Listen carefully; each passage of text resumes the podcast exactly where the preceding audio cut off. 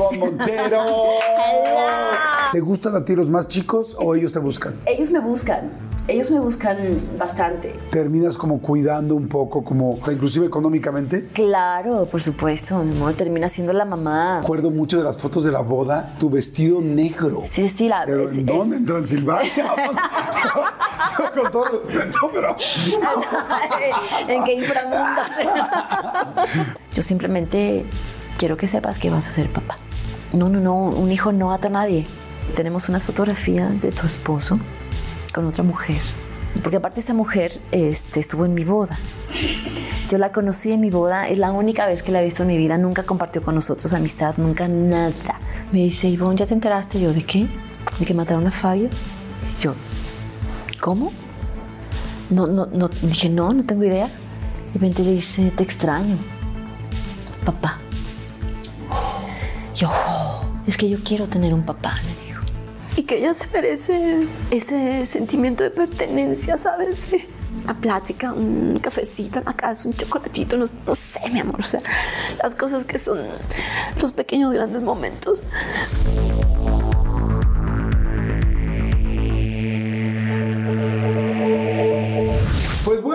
Este, bienvenidos, espero que estén muy bien, gracias a toda la gente que ha estado escribiendo, diciendo que nos comentan, me encanta que nos comenten, muchas gracias. Y este episodio es muy especial, Eh, es una mujer que conozco desde hace mucho tiempo, pero no había tenido la oportunidad de conocerla tanto como ahora en este reality de la Casa de los Famosos. Me dio mucho, mucho gusto conocerla, me gustó mucho su forma de ser. Y la conocía como actriz. Ha hecho más de 20 películas, obras de teatro, las que se imaginen, eh, muchísimas telenovelas, ha estado en Televisa, en TV Azteca, ha estado en muchas este, empresas y eso solamente habla de mucho talento. Y este... bueno, tengo muchas ganas de preguntarle absolutamente todo, mi querida Ivonne Montero. ¿Cómo estás, Juancito? Muy ¿Bien? bien, amor. Gracias. Qué bueno. Gracias. No, pues muy contenta, agradecida por esta oportunidad de, de poder llegar a toda esa gente que te sigue a ti particularmente con todas estas entrevistas que tenía yo muchas ganas de estar acá porque son pláticas profundas. Estábamos diciendo hace ratito el de, de conocer al artista y me encanta esta idea de que nos podamos pues acercar más a ellos. ¿no? Ah, lo vamos a hacer padrísimo. Ay, Yo soy ya muy tu fan la Casa de los Famosos. Todo lo que aguantaste, lo que pasó, lo que viviste. Quiero preguntarte de la, del Tire Santa Julia, evidentemente de tu vida, de las cosas buenas, de las cosas complicadas. Vamos a hablar absolutamente de todo. Eres una mujer muy guapa, muy talentosa, Gracias. pero ahora descubrí también a una mujer muy en su centro, muy trabajada y muy espiritual. Así que salud por eso. Mm. Eso. Eso me gusta. Salud por Y eso. salud a todos Y ustedes. Tómense algo con nosotros, ya saben de qué se trata, de que ahorita, si están viendo el estreno, tómense algo con nosotros. Bueno, a la hora que sea, el día que sea, trata de relajarte, de descansar, de conocer a la persona más que al artista. Al artista ya lo sabemos, ya lo conocemos, pero más a la persona. Y, este, y si estás trabajando algo, pues esperemos acompañarte a gusto. Porque hay mucha gente que lo ve mientras... Hay algunos que están haciendo diseños de arquitectura de edificios gigantescos en Wow, Europa y otros que están también tallando el baño porque están chambeando de duro y este, o barriendo, así es que a todos les mandamos saludos. claro que ¿no? sí, por supuesto. Padrísimo. Mi amor. Oye, Gracias. corazón, que trabajaste en Liverpool, en, en zapatería. En zapatería. No manches, ¿qué crees? ¿En Perisur? Ajá, en Perisur. Yo trabajaba en Palacio de Hierro. No, en ¿en cocina. serio? Sí. En cocina, juro, ¿qué en hacías? cocina, ¿Cocinabas? ¿Mandé? ¿O vendías? Ay, No, vendía. En el departamento de cocina. Oye, era cocinabas a los- Era el ayudante de las chicas vendedoras Ok. que traían que la Molinex y que tal y que todo. ¿En Entonces yo estaba ahí serio? vendiendo desde. ¿Eras eventual de fin de semana? Era de- eventual, de- Yo te lo juro. Era, mi primer gafete fue de ahí. Wow.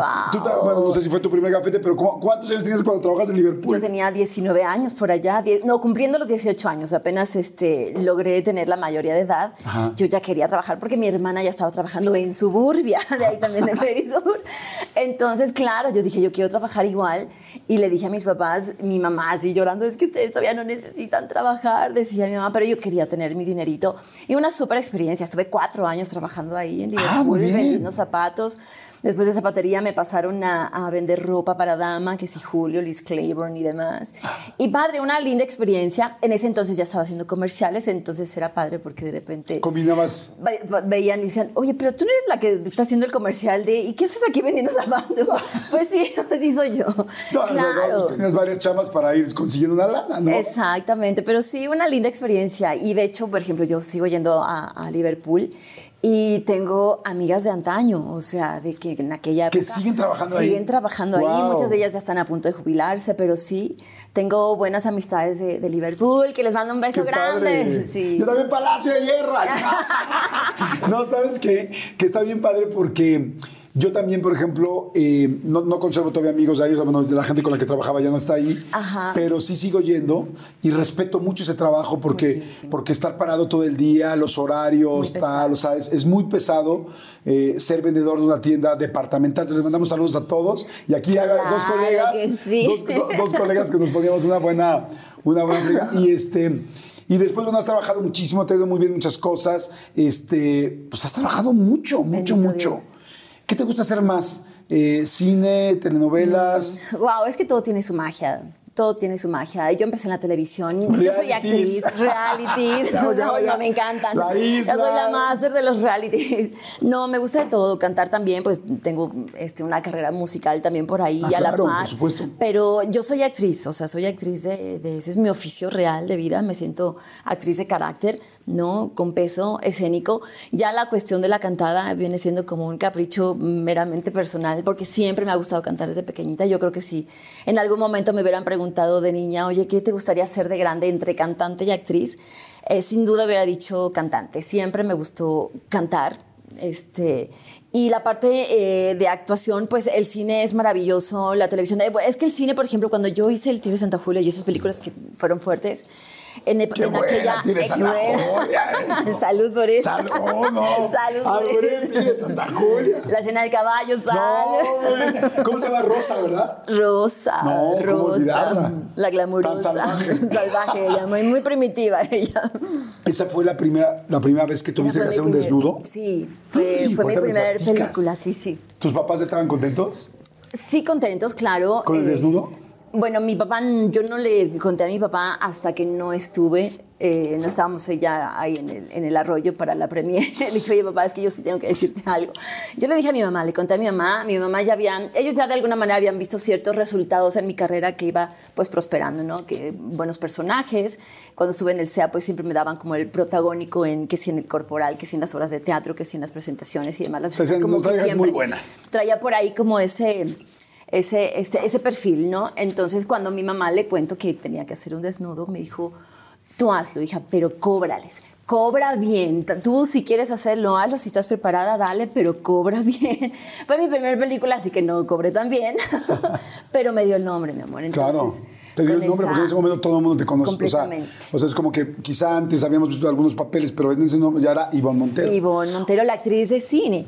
Y a lo que voy es esto, que el cine en esa época, te acordarás, Sí. era que se mencionaba mucho que si tú hacías una buena película, lograbas consagrarte como actor, como actriz, que a lo mejor en ese momento pues yo sí compré mucho como esa idea, pero la verdad es que un actor de televisión, mi amor, es un actorazo porque haces cantidad de personajes, cantidad de escenas en un solo día, este, baja de emociones, de repente estás haciendo el amor, de repente estás gritando, de repente estás peleando, de repente estás este, con niños jugando, de repente estás amor, cocinando. gri- Gritando, haciendo el amor mientras peleas, ¿no? Y luego la cachetada y demás.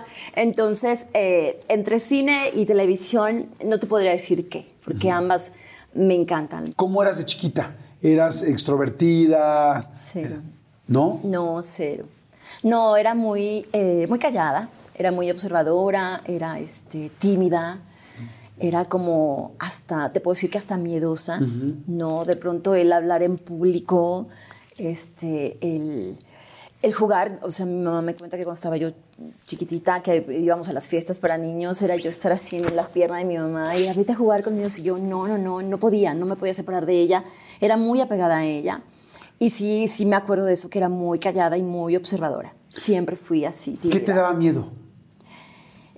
No, no te podré decir qué, era como, como, no sé, como, como temor, como fragilidad, como... No te decir, mi hermana era como todo lo contrario a mí, por ejemplo, ella era como la fuerte, ¿no? A mí de pronto cuando estaba, ajá, cuando estaba pequeñita, eh, pues de repente en el colegio me hacían el, el clásico bullying, ya sabes, me acuerdo una vez una, una chamaca más grande que yo me dio un puñete así. ¿Cómo crees? Pero estábamos chiquititas y mi hermana era la que se fajaba con todo el mundo defendiéndome porque yo era aparte muy callada. Es que no sé si decirte como miedo, o sea, miedosa en el tenor este de, de presentarme, ¿no? O sea, de ser. Ibas en la escuela de monjas. De monjas. Sí. ¿Cómo te iba con las monjas? Padrísimo. Yo quería ser monja. No. ¿Cómo crees? En algún momento quise ser Hubiera monja. sido la monja más buena. La monja más buena. Qué cómico. Oye, este, ¿querías ser monja? Fíjate que un momento sí, uno- en algún momento lo pensé, estaba yo en sexto de primaria. Lo recuerdo que eh, en, este, en el recreo, yo no iba al recreo, yo me iba a rezar a la capilla. Me iba a rezar a la capilla. ¿Todos los días? Todos los días. ¿Y los molletes de la tienda? Se quedaban ahí las tortas de papa que eran buenísimas, que costaban 10 pesos, eran lo máximo. De papa, este. ¿Ibas a rezar? Iba a rezar, me iba con una amiga que se llama Gaby, Gaby Orea.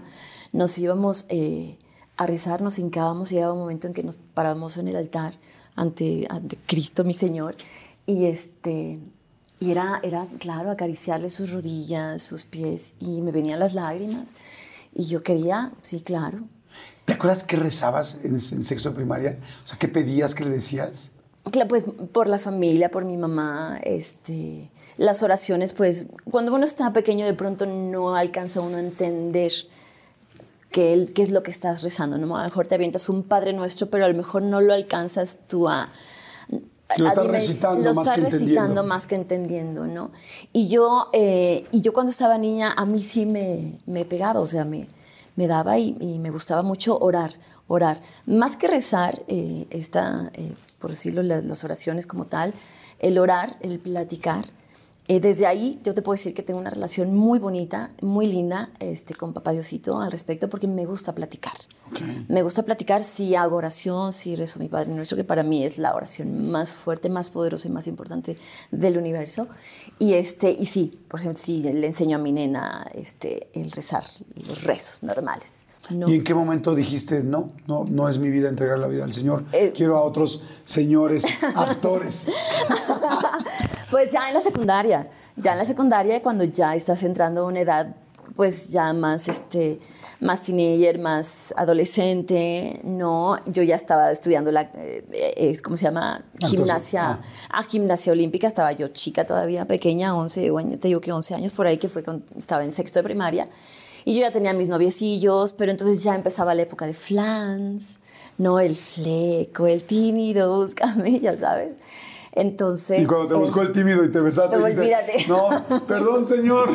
Aquí Y voy, de hecho- voy, voy a compartir con tus hijos mejor. ¿no? Exactamente, olvidemos lo, lo que Y- habíamos sí, y- prometido. pero ¿por qué, por qué pensaste en ese momento? Dijiste, no, no, no es, no, no es para tanto. Claro, o sea, sí, yo creo que eh, pues tiene mucho que ver eh, justamente eso, ¿no? El que empiezas ya a tener otras amistades, otros, otros tipos de conversaciones, pláticas. Ya el simple, la simple idea de pasar de sexto de primaria a primero de secundaria es como un brinco de tres pisos, ¿no? Claro. A- al sentirte ya este, en otra etapa de vida, empezar a descubrir que si, que si la mujercita, que si te empiezan a crecer este, tus, tus senos, empiezas a cambiar tu cuerpo, ¿no? La menstruación y todo eso, pues empieza, Claro. ahí la hormona empieza a hacer su clic este, y ya se empieza a no olvidar de las promesas.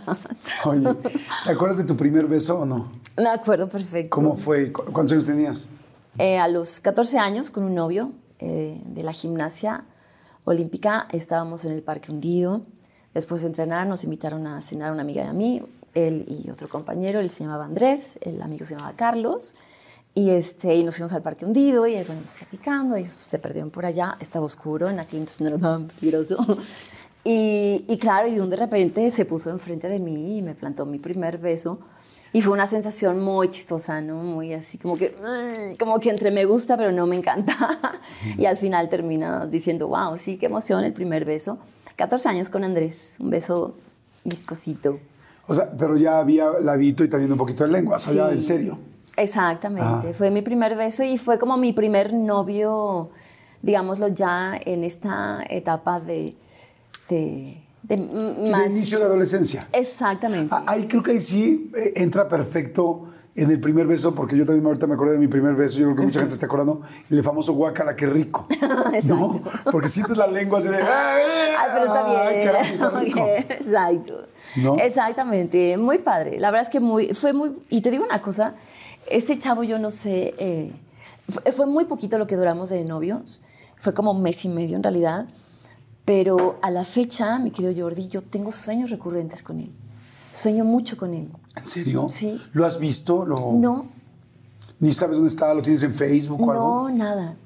Nada, nada. Andrés. Sánchez. Andy. Pero lo sueño mucho. Quizás sería interesante que lo contactes. Andy Sánchez, si nos estás escuchando, contacta a Ivonne. Oye, si sueñas tanto con él, quizá. ¿Quién sabe? ¿Quién sabe en qué momento esté de su vida? Sí. Capaz Pero que- te estoy hablando que de años, ¿eh? Capaz que se van a ser muy buenos amigos, capaz que te necesita tú a ella o él, o capaz que estás soltero y si tú estás soltera, pues uno nunca sabe. ¿Verdad? Uno nunca sabe. Sé que eres una persona como muy sensible ante lo paranormal. Sí.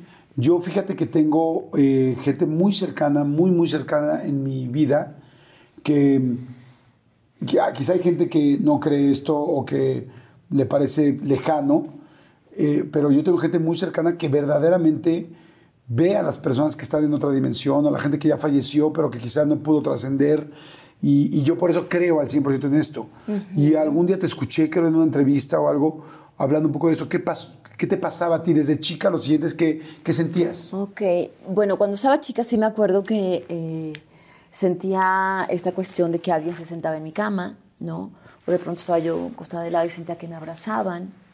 A mí se me aparecía un viejito, se me apareció un viejito como de otra época, ¿no? De, de sombrero, este, ya anciano. en ¿Siempre el mismo? Sí, en su mecedora. No En manches. su mecedora veía que de repente entre sueños veía que se movían mis juguetes, pero por ejemplo eso yo nunca lo comenté. O sea, eso de niña yo era como, para mí eran como sueños. No, pero sí, sí recuerdo que me sucedían muy de vez en cuando. A ver, estabas en tu cama y por ejemplo el viejito de la mecedora, que ya imagínate, yo soy bastante miedosito, entonces ya me puso tenso ahorita. O sea, estabas tú dormida y de repente lo veías en tu cuarto, así adelante de tu cama, o dónde lo veías. Lo veía en el, en el marco de la puerta. No manches. En ¿Y, el marco de la puerta. ¿y no te asustabas? Y de perfil. Es que sí, pero eh, cuando suceden estas cosas, eh, a, a mí en algunos casos, en algunos sucesos, es como si entraras en una especie de como de trance, que no, es, que no estás ni dormido, pero tampoco estás completamente despierto al 100. Entonces, para mí, eh, a lo mejor yo este, lo veía como un sueño, eh, porque sí tengo, de hecho tengo la imagen, o sea, recuerdo la imagen, pero la veo borrosa. No es que, o sea, no es que lo vea así tal cual como, como te estoy viendo ahorita, ¿sabes? Era oscuro, ¿no? De repente era el- la ventana, la luz que entraba por la ventana era la que me, la- me hacía ver esa silueta de esta persona, por ejemplo, ¿no?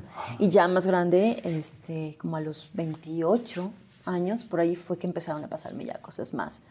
Empezaron cosas pequeñas, como empezar a soñar, ¿Soñar qué? sueños difíciles, o sea, sueños feitos, soñaba de ¿Cómo pronto qué? con, con, este, con el diablo. O sea, soñaba que, mm, por ejemplo, en alguna ocasión soñé que estaba como en, como en una fiesta satánica, haz de cuenta, y que era tal mi angustia, yo veía como demonios así en las paredes, y era tal mi angustia que yo salía de, de- de ese lugar que estaba en la Condesa, y cuando estaba a punto de subir a mi coche llegaba un, un, un, este, un viento muy fuerte, ¿no? Y de repente me decían, después vengo por ti. ¿no? Este, por ejemplo, sueños así. De repente se me aparecían personas al pie de mi cama. Empecé con sueños, empecé ¿E- e- ¿Eso era un sueño? No, ahí sí yo ya despertaba. ¿Y veías a la persona? Y veía a la No persona. me chingues, no me muero. Veía a las, a las personas al pie. En algún momento se me apareció una mujer de lado vestida de blanco que tenía los ojos como encendidos este, fluorescentes. Y la mujer tenía un, tele, un teléfono, un, este, un reloj, y me estaba viendo y se estaba como meciendo así, pero me veía así como, como feo. Claro, y entonces yo, este, Pero espérame, espérame. O sea, te veían, o sea, te, te apareció una persona en el, pi- eh, en el pie de la cama o al lado, la señora esta, te decía algo, tú te asustabas, te daba miedo. ¿Cómo reaccionabas siempre tú? que, me, siempre que me pasaba eso, eh, la oración, el Padre Nuestro. El Padre Nuestro y con eso desaparecían en el momento. Por eso quizá me dijiste ahorita que el Padre Nuestro para ti era la oración Sí, más importante. La más importante. ¿Nunca temblaste, nunca te congelaste o nunca le gritaste a tus papás? Eh, no, eh, de pronto hay gente que dice que, que sientes que no te puedes mover, que esa es, otra, esa es otra cuestión como más, más este, corporal, biológica. sí, que no explicado lo del que- el que se te sube el muerto. Exacto, pero Bueno, le como, dicen. sí, exacto, pero es completamente distinto. Yo empecé, te digo, a ver como, como estas cuestiones, a escuchar voces y de repente empezaron ya a, a tocarme, ¿no? Eh, empezaron ya como ataques físicos, A ver, se empezaban a a ver. mover cosas en mi casa, o sea, ¿Cómo, cómo de- tocarme? O sea, tú estás acostada. Me dijiste al principio, de chiquita, sentía que me abrazaban. Se- eso ya me, yo me muero. O sea, Claro. sentía que me tocaban. Pero sentir que te, que te tocan, o sea, estabas despierta y sentías, Claro. ¿me están tocando? Sientes, claro, sientes que te tocan. ¿Cuántos años? Yo digo que ya empezaron, eh, cuando empecé a sentir cosas más, más vividas, más, este, más fuertes, empezaron a los 28 años. A los 28 ¿Con quién vivías? años. Eh, ahí vivía yo con unas amigas, unas roomies. Pero yo después me fui a vivir sola y me empezaron a pasar en el apartamento, me fui a vivir a, Venez- a Venezuela, a, este, a. Miami. Ah. En Miami me sucedió también, me fui a vivir a Colombia. O sea, este fantasma tenía visa. Me andaba por todos lados. andaba por todos lados el canijo, claro. Oye, pero espérame, a ver, ¿te tocan y qué chingados sientes? ¿Qué haces? Mira, ¿Qué- te voy a, me pasó una ocasión que ha yo me muero, como me hago- literal, te lo juro por Dios. No, es muy Soy fuerte. literal, me podría hacer del baño en serio. Sí, no, es muy fuerte, es muy fuerte. A mí me, cuando me empezó a pasar esto, yo pensé, Jordi, que me estaba volviendo loca, porque yo no lo entendía, no lo podía canalizar. Eh, empecé, en la vida empecé a tartamudear, empecé con una temblorina, ¿no? Y yo no tenía a quién acercarme. Entonces en ese momento lo que yo atiné eh, era a leer mucho sobre ángeles. Es de ahí donde yo empiezo a leer mucho sobre espiritualidad, sobre meditación, sobre ángeles, reencarnación y todo este tipo de, de lectura que a mí me gusta bastante. Y, y, por ejemplo, una ocasión que fue, ha sido como la más, la más fuerte, ¿no? Estaba yo sola eh, en mi cama, en una cama grande, yo duermo en una orilla, estaba de, lado, y de repente siento como de la esquina de, de mi cama, alguien se monta, pero como a gatas, y se va hacia mí, o sea, se me abalanza completamente a mi cuerpo. Cuando yo volteo rápido, se me viene encima. Y entonces yo trato de levantarme y él me empieza a empujar, y, pero onda de empujarme y yo caer en la cama y, yo y yo gritando. O sea, yo gritando y viendo como esta, este ente oscuro encima mío. eh, y de pronto em- me agarra como de aquí y empiezo a forcejear con él, ¿sabes? ¿Vivías sola? Sola. Puta madre. Empiezo- y aparte esas cuestiones antes me pasaban sola y llegó un momento en que empezaron a suceder ya con personas presentes, ¿no? O sea, como que fue progresivo este, este asunto. Entonces de repente este, este, este ser, este ente me, me, me somete prácticamente, me pone así y, y siento cómo se me monta, así como, como, como se me monta pues. Y yo ahí empecé a gritar el Padre Nuestro eh, desesperada y desapareció. Desapareció y yo sudando, o sea, llorando, estaba desesperada porque sí, son, son cosas, este, pues completamente fuera, no los puedes controlar, no puedes, eh, ¿cómo lo controlas? Fue solamente para mí, el Padre Nuestro te digo esto, y ya en una ocasión cuando me dejó eh, por un tiempo, fue estaba yo en mi, en, mi casa, en tu casa, estaba yo lavando un plasto, un trasto, estaba una luz encendida, nada más la de la campana de la cocina, y mi departamento estaba apagado. Y de repente empiezo a sentir como este ser, este ente se empieza a acercar detrás de mí porque lo empiezas a sentir. Te cambia, empiezas a sudar. No sabe, yo no sé si, el, si este frío que dicen que se siente es un frío interno que viene de tu cuerpo o que es verdaderamente que el ambiente se pone frío. Yo siento que mi cuerpo, mi cuerpo bajaba su temperatura y empezaba a sudar frío. Entonces este ser empieza a acercarse y lo, lo siento aquí. Es una energía muy fuerte y lo siento aquí cerquita de mí. Y le dije, ¿qué quieres? Digo, ¿qué quieres? Y de repente, Jordi, todas las luces de mi apartamento se prendieron de golpe, todas las luces de mi apartamento. Entonces volteo y le dije, ¿quieres luz? Le dije, no tengo luz para ti. Yo no la tengo. Le dije, busca la luz del Señor. Búscala, sepárate de mí. Le dije, busca la luz de Dios nuestro Señor y vete con Él. Te está esperando. Yo no tengo nada que darte. Aquí no eres bien recibido. Le hablé fuerte, además, le hablé, le hablé con groserías también. Había yo leído en muchas ocasiones que para tu poder también alejar a estos seres, porque ellos en el momento que ellos se acercan mucho con, eh, les llaman descarnados, se acercan mucho estos descarnados con personas que, eh, que están solas, ¿no? Y que tienen la sensibilidad de verlo. Y que tienen sensibilidad. Porque yo estoy solo. sienten- pero, no se tengo, sienten- pero no tengo se la sienten acompañados, en serio, se sienten acompañados y de pronto te pueden afectar en tu vida normal, en las cuestiones de pareja, en cuestiones de trabajo, en depresión, en, en momentos de ansiedad y cosas así. Entonces en ese momento yo le dije, vete, suéltame, vete de aquí. Él se me empezó a enratar esta mano, así se me empezó a poner dura y de repente eh, se, se me zafó, o sea, como que me soltó y pasó un muy buen tiempo sin, sin tener yo presencia de él. Pero fuerte. ¿Alguna vez te movieron algo, algo físico que tuvieras? Sí. También la primera vez que yo vi algo, ya sí que dije, no, esto no es tan, no es normal, no, que fue el, el principio de todo este proceso, que tenía tío, 28 años, que fue el principio, el principio fue cuando me, me di cuenta. Yo venía de un viaje de Oaxaca eh, con mis papás de vacaciones y cuando entro a este apartamento que yo ya tenía, yo ya tenía mis roomies, este, estaba yo sola, pero empiezo a sentir esa energía. Yo soy muy sensible para ese tipo de... Para las energías yo soy muy sensible. Entonces empiezo a sentir como energía muy pesada en, en el apartamento y empiezo a buscar qué era lo que me provocaba. No encuentro nada. Iba a salir esa, esa noche, ya era noche, iba a salir. Me bañé, bueno, bueno, entonces cuando salgo del cuarto del baño para entrar a mi, a mi, a, a mi baño, digo, cuando salgo del baño para entrar a mi cuarto, me entró Ivonne. Y yo así, sí, ¿qué pasó? ¿Llegaron? Pensé que eran las chavas. Y nadie me voy a estar. Yo dije, nadie. Qué raro. Entro y ya cuando me empiezo a vestir, de repente hago así, de- con mi suéter, y en el marco del espejo, en la luna, tenía yo unas veladoras arriba. De repente una veladora empieza así, o sea, a moverse. No es cierto. Y me quedo así. Entonces esa veladora sale disparada ¡fum! con otra veladora que tenía yo eh, en, en la- mi mesa de noche. Y esa veladora eh, misma se, se retumbó y se fue a estrellar a la televisión que tenía yo prendida. No es cierto. No, o sea, yo ahí fue así de... O sea, me puse, se me erizó y dije, Dios mío, no, no, no, aquí hay alguien, apagué la televisión, yo dije, entendí que eso es algo que no tendríamos que hacer, es aceptar que están ahí y recibirlos. Entonces yo le dije, ¿qué necesitas? ¿Quieres? Apago la televisión, apago la televisión, eh, la veladora, te prendo la veladora, pero, o sea, como que yo lo acepté en ese momento y, y le recé, ¿no? ¿Y, y paró? Y a partir de ahí, no, mi amor, a partir de ahí fue que empecé a- con todo este proceso muy, muy fuerte, muy complicado. Este, y a la fecha ya no me sucede tanto, pero. pero ¿Tanto? Sigue. sigue, sí, fue fuerte. La verdad es que eh, creo que sí tengo yo que hacer algo este, para. Para poder quitar. Fíjate, hay gente extremadamente sensible. Evidentemente tú lo eres. Mucha gente que dice, ¿cómo? Porque no somos sensibles. Pero yo conozco a gente como tú muy sensible. O sea, hay gente que tiene esa sensibilidad, que puede entrar a un lugar y decir, ¡ay, aquí la energía! ¡ay, aquí siento frío! Entonces, lo que yo entiendo es que estos entes se tratan de comunicar con esas personas.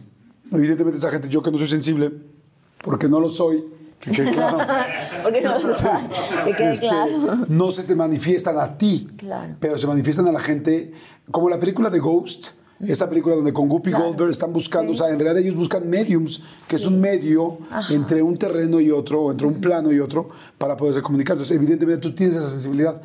Ahora, ¿nunca pediste ayuda? ¿No fuiste con un, no sé, chamán, bruja, eh, alguien, o sea, decir, ayúdenme, o sea, porque esto está de la chingada, o sea, yo estar viendo esto todo el tiempo. ¿Sabes qué? Que nunca supe, o sea, nunca supe como por dónde.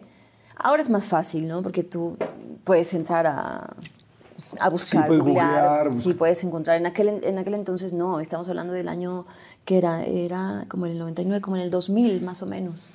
¿A partir de cuándo dejó de, dejaste de sentir estas cosas? Desde que nació Antonella, eso, eso mermó, mermó, ajá. Aunque Antonella, por ejemplo, ha percibido cosas. También En tiene sensibilidad. momento- sí, en algún momento me dijo, mamá, vi los pies de un señor aquí en las escaleras, por ejemplo. En algún momento estaba, estaba ella en la parte de arriba, yo estaba abajo y estaba a punto de salir de la cocina. De repente se, se escuchó como una charola con cristales, con tenedores, como cayó, incluso hasta se cimbró, sentí que se cimbró. Y Antonella gritó del susto, obviamente del ruido.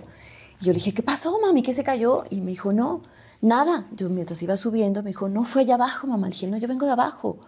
Y nada, o sea, Madre. pasamos, vimos, todo estaba súper en orden. Oye, digamos, no nada más es un supositorio. en supositorio. Si tú y yo fuéramos pareja y yo me duermo contigo y estamos dormidos, tal, tal, y te abrazo, ¿aún así podrías sentir que pase algo? O sea, digo, para yo ni siquiera pedirte el teléfono. o sea, O sea, ¿te ha pasado con tus parejas?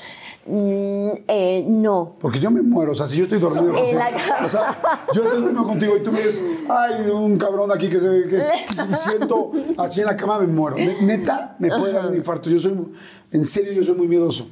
Este, quizá por eso he cerrado Exacto. cualquier sensibilidad, pero Una vez me o sea, pasó ¿te con- pasa con tu pareja? O sea, me pasó con, con Fabio, me pasó, pero no estábamos acostados. Con Fabio, el papá de mi nena, que Ajá, paz descanse. Haz de cuenta que yo estábamos ya apagando luces, él ya estaba en el cuarto, yo estaba apagando las últimas luces, era un pasillito así para entrar al cuarto. Y cuando yo vengo a doblar acá para eh, dar el pasillo, siento una persona aquí parada. Pero fue en el momento, cuando fue así de, alguien estaba ahí parado, alguien de blanco. Y yo, ah, ok, no. Apago la luz de ese pasillito y cuando voy entrando, en esta pared, de cuenta, de ese pasillito tenía unas tres, cuatro estrellas de latón colgadas, ¿no? Entonces, cuando entro al cuarto y cierro la puerta, de repente se oye ¡Crash! Y así, ¡ah! estaba Fabi, me dice, ¿qué pasó? Le dije, no inventes. Me dice, ¿qué pasó? Le digo, espera. Y cuando salgo, las estrellas de latón estaban en el piso. ¿No podría haber sido la puerta que las tiró? No, no, no fue para No, nada. no, imposible. Y yo había visto, la, la sentí, o sea. ¿Y le contaste a él? Claro, le dije, mi amor, acaba de pasar eso. ¿Y él qué te dijo? Él, este, él me dijo, en serio, él ya sabía las cosas que me pasaban. De repente, cuando su mamá estuvo de, de visita con nosotros, que vino de Italia, empezó a decirme, es que en las noches me están despertando, me vienen y me tocan, me están tocando. o de repente estábamos en la cocina las dos, este, echando el cafecito, y de repente las llaves de, de la estufa... ¡uf! Se prendían. Yo así, no, señora, no se preocupe, no pasa nada. No, aquí hay algo. Yo, bueno, un poco sí. sí, sí, la verdad. Bueno, pues muchísimas Bueno, gracias muchísimas por la entrevista. bueno, ok, bueno, ya de shot, shot No, para no. irme. Sí, no. Oye, sí sabes que muchos que están viendo la entrevista, incluyéndome, vamos a dormir solitos hoy, ¿no? Sí. Tú tienes a Antonella ahí, pero yo, a dormir solito, ¿no? exactamente. ¿no? papá Diosito está con nosotros. Oye, que- gracias, gracias por compartirlo, porque sé que es algo, pues, personal y Sí. que no tiene nada que ver contigo, sino con, pues, con que hay gente más sensible que otra, ¿no? Sí, que hay, que existen. Claro, bueno, yo creo al claro. 100% y habrá, cada quien hará su propio juicio, pero yo, por lo que he Muy visto y por lo que conozco directamente, así de, ahora sí que no porque me han contado, sino porque yo personalmente he estado ahí, Claro. sí es algo que respeto mucho y que, y que también, bueno, pues si alguien puede orientar, yo, yo, yo también tengo a mucha gente que es muy espiritual en este aspecto y si tengo a alguien que te contacte, Ay, con mucho gusto para que te pueda canalizar. Oye, me voy a regresar entonces a la etapa de, de la infancia. Me dijiste que en algún momento entraste a la, perdón, a la gimnasia olímpica, pero sé que además te fue súper bien ahí, o sea que tienes no sé cuántas, más de 90 este, medallas y todo Sí, esto. padrísimo. Pues, ¿no, no, no pensaste nunca dedicarte a esto profesionalmente? O sea, ir a las Olimpiadas o así. Sí, eh, eh, mira que, que en algún momento sí se acercaron del CEDOM. eh, a- ellos, ellos hacen como búsqueda, ¿no? En distintos gimnasios. Llegaron ahí en donde yo entrenaba. Estaba chiquita. Yo empecé a los 6, 7 años. Y, este, y hablaron con mis papás. O sea, sí hablaron con el profesor. Le preguntaron este, si había la posibilidad de acercarse con, las con los familiares para darles la opción esta de, de que nos entrenaran para, bueno, que me entrenaran para, para Olimpiadas. Entonces, mis papás, obviamente fue una, una sorpresa porque a mí la gimnasia me, me gustaba muchísimo, Eh, pero mis papás eh, muy, pues sí, como muy a sabiendas de mi personalidad, ¿no? Mi mamá sobre todo, este dijo, no, o sea, no, porque va a sufrirlo, o sea, lo va a sufrir y nosotros queremos que esto sea para, para, para nuestras hijas, que sea este, un hobby, algo, Algo un divertimento, algo recreativo, porque claro, era, era concentrarse, era prácticamente irse a vivir al CEDOM, estudiar ahí, este, vivir ahí, prácticamente entrenamientos muy sacrificantes y todo eso, pero sí hubo la oportunidad de, de entrenarme ahí. Hubiera estado muy padre, pero creo que fue la mejor decisión, sin duda. Oye, ¿y cómo empezaste? Creo que lo primero que hiciste fue un comercial. En la carrera, de, Sí. sí, sí, sí, sí, y por la gimnasia también. ¿Qué pasó? ¿Cómo fue? yo estaba entrenando, ¿no? Y llegaron ahí en el gimnasio donde yo eh, entrenaba a preguntar si, si había alguien que quisiera hacer un casting para un comercial. El director de- del- del gimnasio dijo, ah, bueno, a tal hora llega una chica, se llama Ivonne, ella les puede funcionar. Y claro, yo llego, me acuerdo que fui a la cafetería a comprarme mi chicle para entrenar, ya estaba más grande, 19 años. Y llega la chava a preguntarme, oye, este, ¿no te interesaría hacer un casting? Mira que estamos buscando una gimnasta para un comercial de toallas femeninas, que era Saba Íntima. Y en ese entonces eh, venían las Olimpiadas y necesitaban, pues, obviamente, una gimnasta, pues, con el tema eh, y la temática, pues, Olimpiada, ¿no? Entonces dije, ah, sí, puede ser. Hicimos el casting, me fue muy bien, hicimos un callback. Antes, perdona, antes de eso nunca habías pensado ser actriz, o sea, estar enfrente de una cámara. O sea, ese fue como un momento muy importante. Completamente. Ajá, ok. Completamente. Estaba estudiando la carrera de sociología en la UAM. Estaba los fines de semana en Liverpool, este, trabajando en zapatería. y nada, pues el comercial tiene mucho, mucha presencia. Entonces me empiezan a hablar las agencias de modelos. Oye, mira, esto funciona así, ¿te interesa? Yo, ah, pues ser, platiqué con mis papás, ah, pues sí, padre, mi mamá me dijo, yo te apoyo, vamos a hacerlo. Y empecé a hacer comerciales, comerciales, comerciales por tres años hasta que veo eh, esta solicitud para entrar al CEA. El CEA, que es la Escuela de Televisa. que ves que cada año lanzan una convocatoria a nivel nacional. Son dos fines de semana en donde tú puedes ir a hacer tu, tu casting, bueno, entregar tu material, tus fotos y demás para ingresar. Y yo voy, hago mi, fila de 1.500 personas, yo fui con mis fotitos, pero también yo ya en esa época hacía comerciales, entonces ya mi rostro era algo pues conocido, exactamente. Y ahí empezó la fortuna de todo, mi querido Jordi. O sea, ¿de volada te quedaste? Sí. ¿A la primera te quedaste? Me quedé ahí, me quedé a estudiar este, en el CEA, hice dos años, de primero me pasan a tercero, me iba bastante, bastante bien. o sea, muy este, avanzada. Pues bien, digamos que bien, sí, fue, fue, fue, fue bien, me iba bastante bien, padre.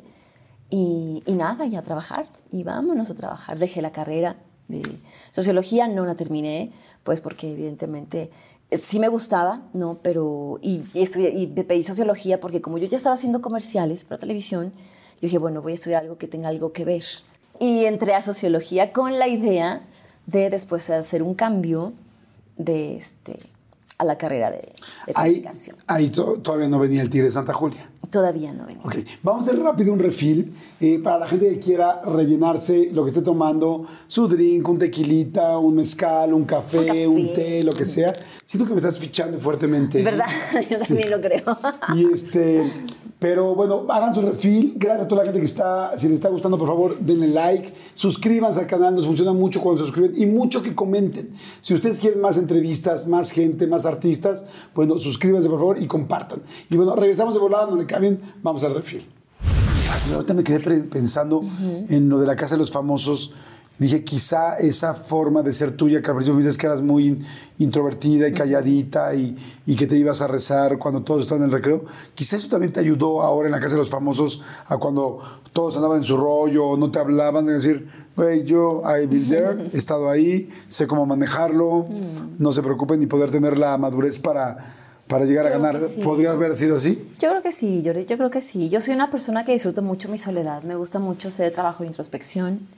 ¿No? Eh, disfruto mucho estar sola, me gusta escucharme, me gusta eh, sentirme en mis necesidades de todo tipo, ¿no? O sea, como mujer, afectivas, este, de, responsabilidades, lo que necesito hacer para llegar a cumplir tal cosa.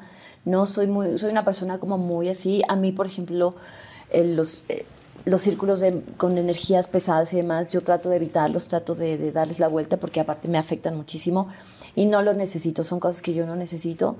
En la Casa de los Famosos pues fue, fue, fue una, una muy fuerte y grata experiencia al mismo tiempo por, por haber ganado, pero sí eh, fue como reafirmar esa persona que soy, esa esencia que tengo, ¿no? Esa mujer que, que sí es trabajadora, que sí es muy, muy sensible, que es algo que sin duda la gente eh, que ya me conocía me conoció más, ¿no? Y la gente que no me conocía de primera entrada me conoce de esta manera, ¿no?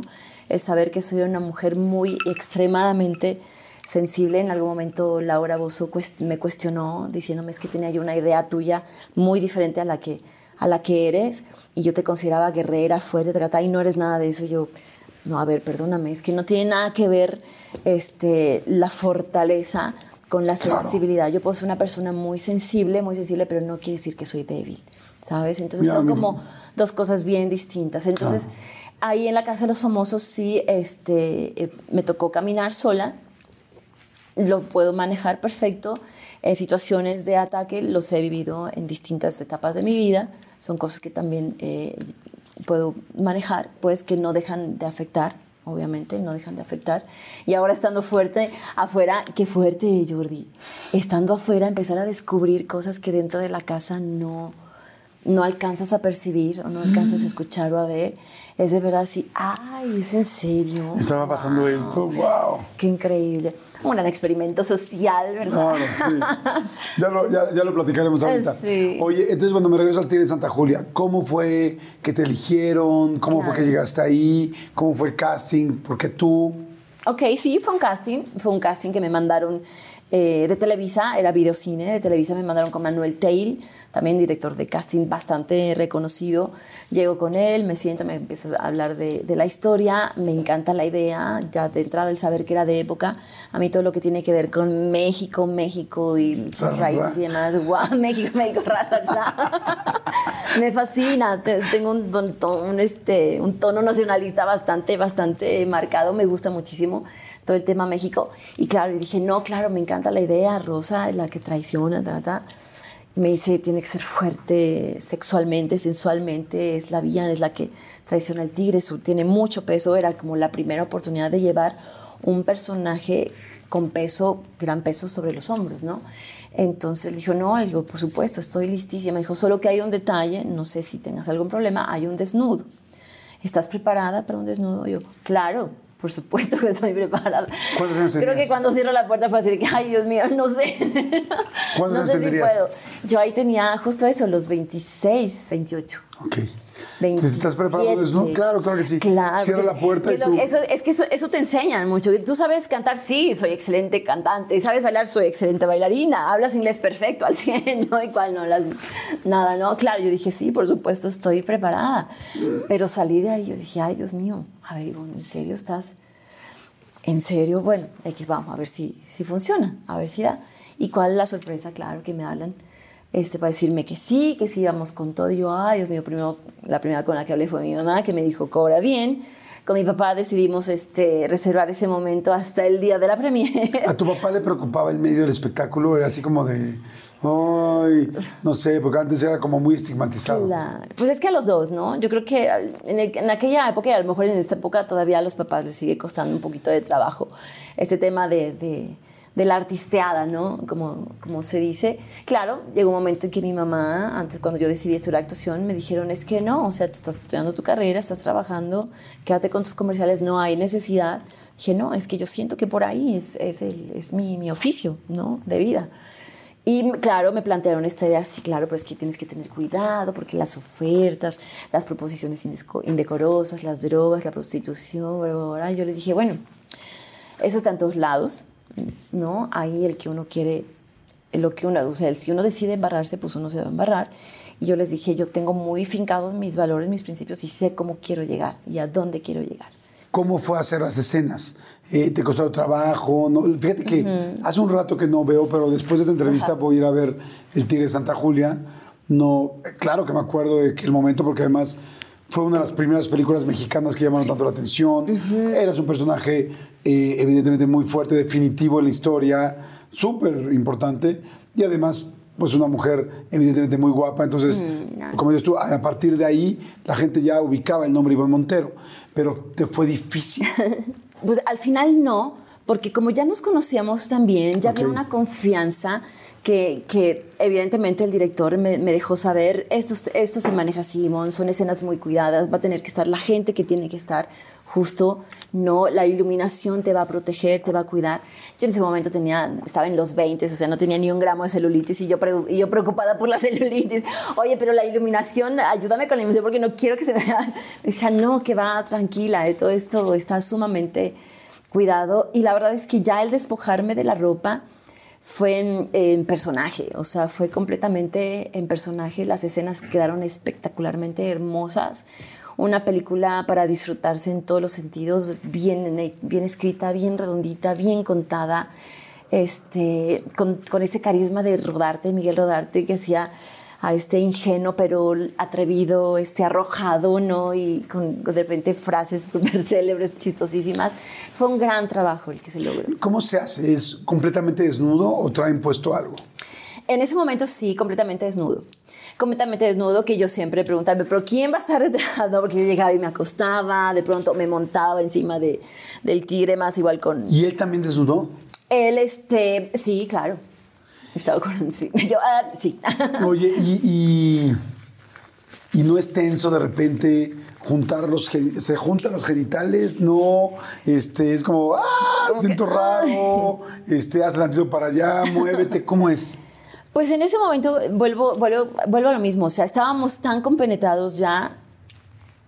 Yo te soy sincera, no me acuerdo de ese mm. detalle.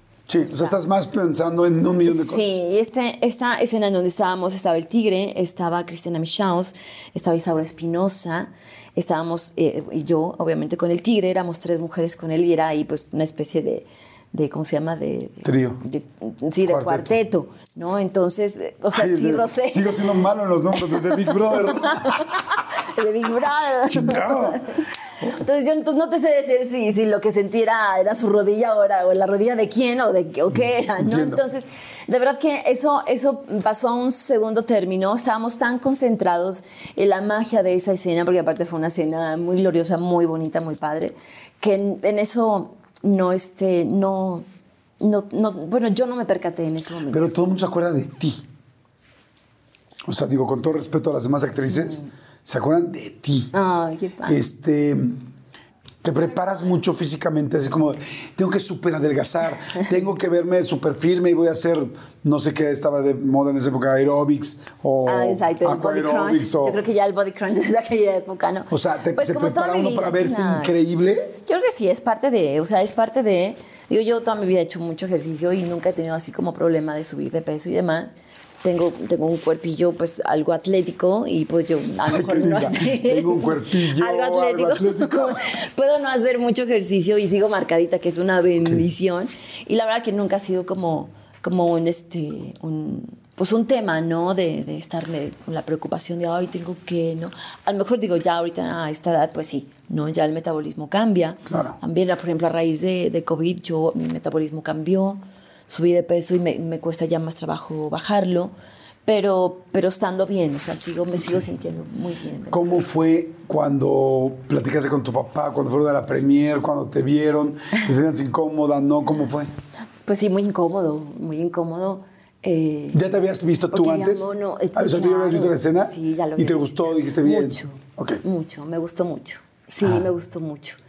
Estábamos eh, pues ahí en lo que era el, en la parte de abajo, donde se hacen las, las, corridas, pues, ahí pusieron cantidad de mesitas y todo eso, y pues aquella pantalla inmensa, y antes de que empezara la, la función, este, voy rápido, porque a los actores nos ponen en un, lugar, en un lugar, pues, al frente, y las familiares y los invitados en la parte de atrás, y nada, me fui a la parte de atrás y dije, oye, pa, es que yo tengo que decirte algo. Sí, ¿qué pasó? Yo, es que. Es que tengo, un desnudo en la película. Y papá así de, Dije, sí, pasa que no te haya podido decir. ya que me va a decir mi papá. Yo, bueno, me voy a mi lugar. ya no me dijo absolutamente nada. Pero, o sea, volvemos como al tema, ¿no? O sea, fue como un eh, demostrarles a mis papás que habíamos tomado la mejor decisión, porque no solo la tomé yo, o sea, ellos me apoyaron, ellos la tomaron conmigo de decidir dejar mi carrera y, echarle todas las ganas. y eso es parte de una carrera. si un actor no puede hacer un desnudo, pues no puede ser un actor. Y exactamente. así es sencillo. Y además de que, de que, de que también toda la, la, mayoría de la publicidad de la película estaba como muy apoyada en mi personaje que eso también ayudó mucho que mi personaje este, tuviera, esa, fuerza. porque eran imágenes mías, por ejemplo, que si bajándome el pantalón, que si el dedito, que si para acá, que si la pistola, o sea, había como mucha, mucha publicidad que giraba en torno al personaje, pues obviamente que fuera este, con la idea esta de la piel, el desnudo, el cuerpo. Y me imagino que muchos de los... Este, muchos de los papeles que te empezaron a dar, como dices tú, eran como de la mujer sexy. ¿En algún momento te molestó? Dijiste, ya, o sea, quiero salirme de aquí, me están dando demasiado este, este papel y yo quiero hacer más cosas o no? Claro que sí, yo después del Tigre, eh, pues claro, tenía la completa ilusión y la proyección de, de, hacer una carrera larga en México, viene esta oportunidad de hacer un protagónico con Telemundo. ¿no? Yo me acerco a Televisa para hablarles del tema, no decirles, pues no me quiero ir, quiero hacer mi carrera acá, y me dicen que no, que no era el momento, que, que sí, que estaba muy guapa, que talentosa, pero que no, que no, que no era mi momento. Y dije, pues ¿cuándo va a ser mi momento? Si estoy ahorita con todo, con el Tigre de Santa Julia. Entonces yo le decía, dame la oportunidad de, de llevar un personaje encima de mí, ¿no? Puedes darme un antagónico, un protagónico, déjame demostrarte que no me quiero ir, que quiero, que puedo y que tengo con qué, ¿no? Sostener una historia. Y me dijeron que no. Y para mí fue muy frustrante, mi amor, porque, eh, porque yo quería hacer carrera en México. No, ya después, cuando decido irme a Estados Unidos a Telemundo, que me empieza a ir súper bien, que empiezo a hacer protagónicos allá, en donde esta idea de, de, de esta idea de, de la sensual solamente este, es antagónica, no, si es morena, es antagónica nada más, allá no era así. Entonces yo empiezo a protagonizar en Estados Unidos y de Estados Unidos Telemundo, que es Telemundo Internacional, pues empezó a tener una proyección latina, que también Televisa la tenía, pero, pero, pero yo ya acá estaba de protagónica. Claro. ¿no? Entonces ahí fue donde le, le, le, pude dar ese giro, se le pudo dar gracias a mi representante, a Gabriel Blanco, quien le mando un besotote, que él apostó todo por, por, este, por, esa, por esa propuesta que estaba dando Telemundo Ajá. y lo logramos, mi amor. ¿Cuál es eh, la novela, la telenovela donde dices, ya, o sea, porque la, la película me queda muy claro, uh -huh. pero la telenovela donde dices, mi carrera ya se volvió uh -huh. muy importante a partir de esa telenovela? Sí, eh, en, estando en, en Miami fue una novela que al principio me dio mucho Voy a quitar esto porque sí, claro, claro. ya me bajé tantito. Sí, sí. Que al principio me dio, me dio como mucha, no sé, no sé si angustia, sino como un gran reto en mi carrera porque era de pura comedia, ¿no? Era una comedia este, muy fresca, con un extraordinario comediante colombiano, Jorge Enrique Abello, que, uh -huh. que él venía de este gran éxito de Betty la Fea, la historia colombiana, te acordarás que fue un trancazo, Sí. ¿no?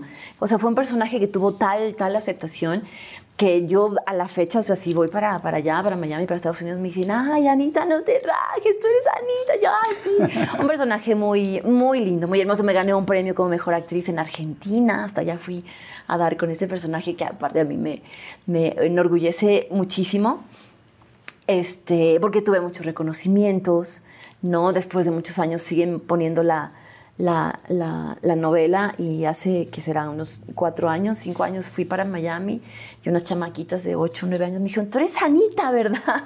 o sea, sigue teniendo como Sí, el mismo poniendo, claro. impacto con, con, las chavitas. Entonces ese personaje sin duda fue como, como, como algo, es un personaje que tengo muy en mi corazón.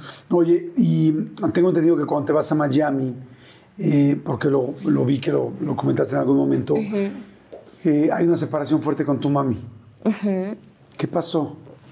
Ay, pues es que, híjole, el tema de, el tema de, de, de mi mami es un tema bien complicado, Jordi, que, que de pronto no quiero tocar mucho, no quiero hablar mucho porque es delicado para mí, es, es un tema que a mí me, me, lastima mucho y no, y no, este, es algo que tengo que arreglar, ¿no? Es un tema de mucho tiempo atrás, no es reciente, este, y que, eh, que es muy difícil para mí, es complicado. Eh, y la comprendo y entiendo y, y, también sé que yo he cometido muchos errores, como todos, ¿no? Todos somos seres humanos.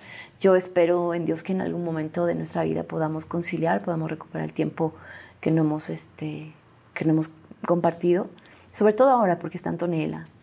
Y Antonella se merece una gran familia, se merece una familia que, que esté unida, que esté, este, pues justo eso, que esté unida, que, que ella se sienta así en, en, familia, en, en, salidas, en viajes, en todo este rollo. Entonces, a lo mejor en algún momento, en algún momento lo vamos a poder este, conseguir.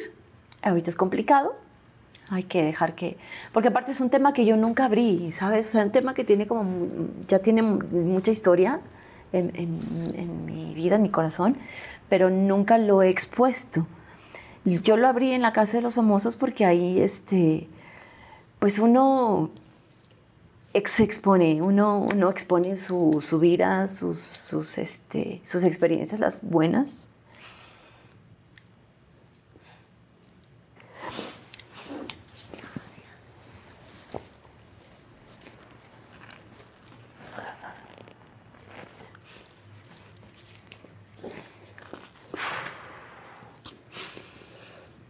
Difícil porque te, eh, entiendo perfecto, respeto perfecto lo, lo difícil del tema y, y, solo te quiero decir que desde que empezamos la plática han sido tantas las cosas lindas que has dicho que tenían en conjunto.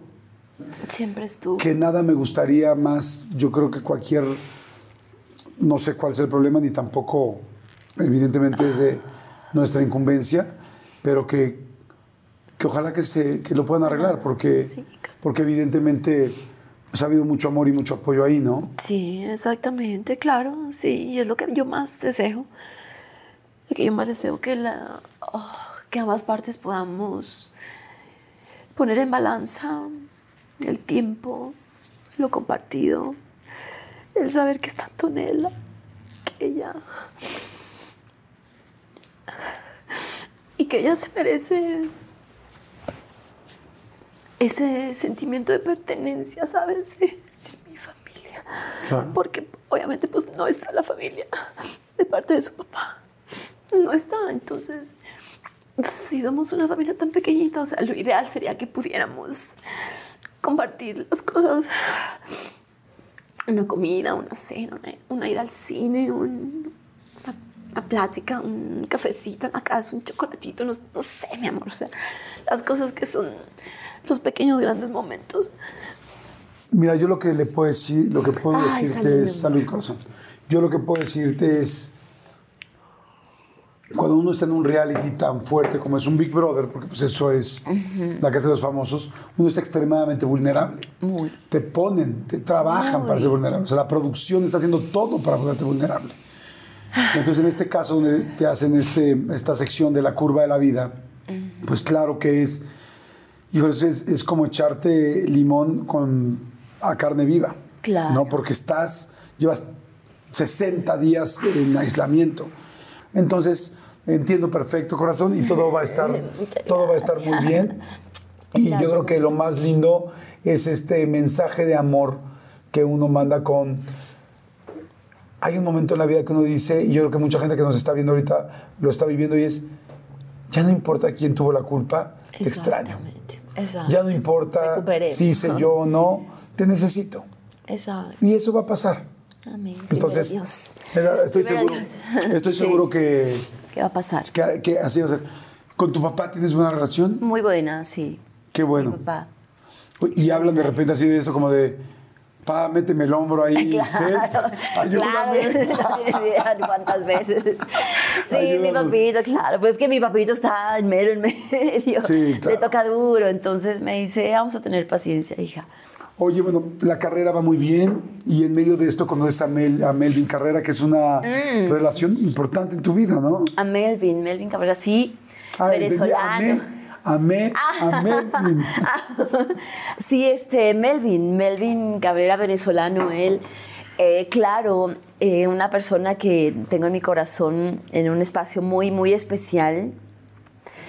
Eh, tuvimos una relación de alrededor, recuerdo que serían como casi dos años.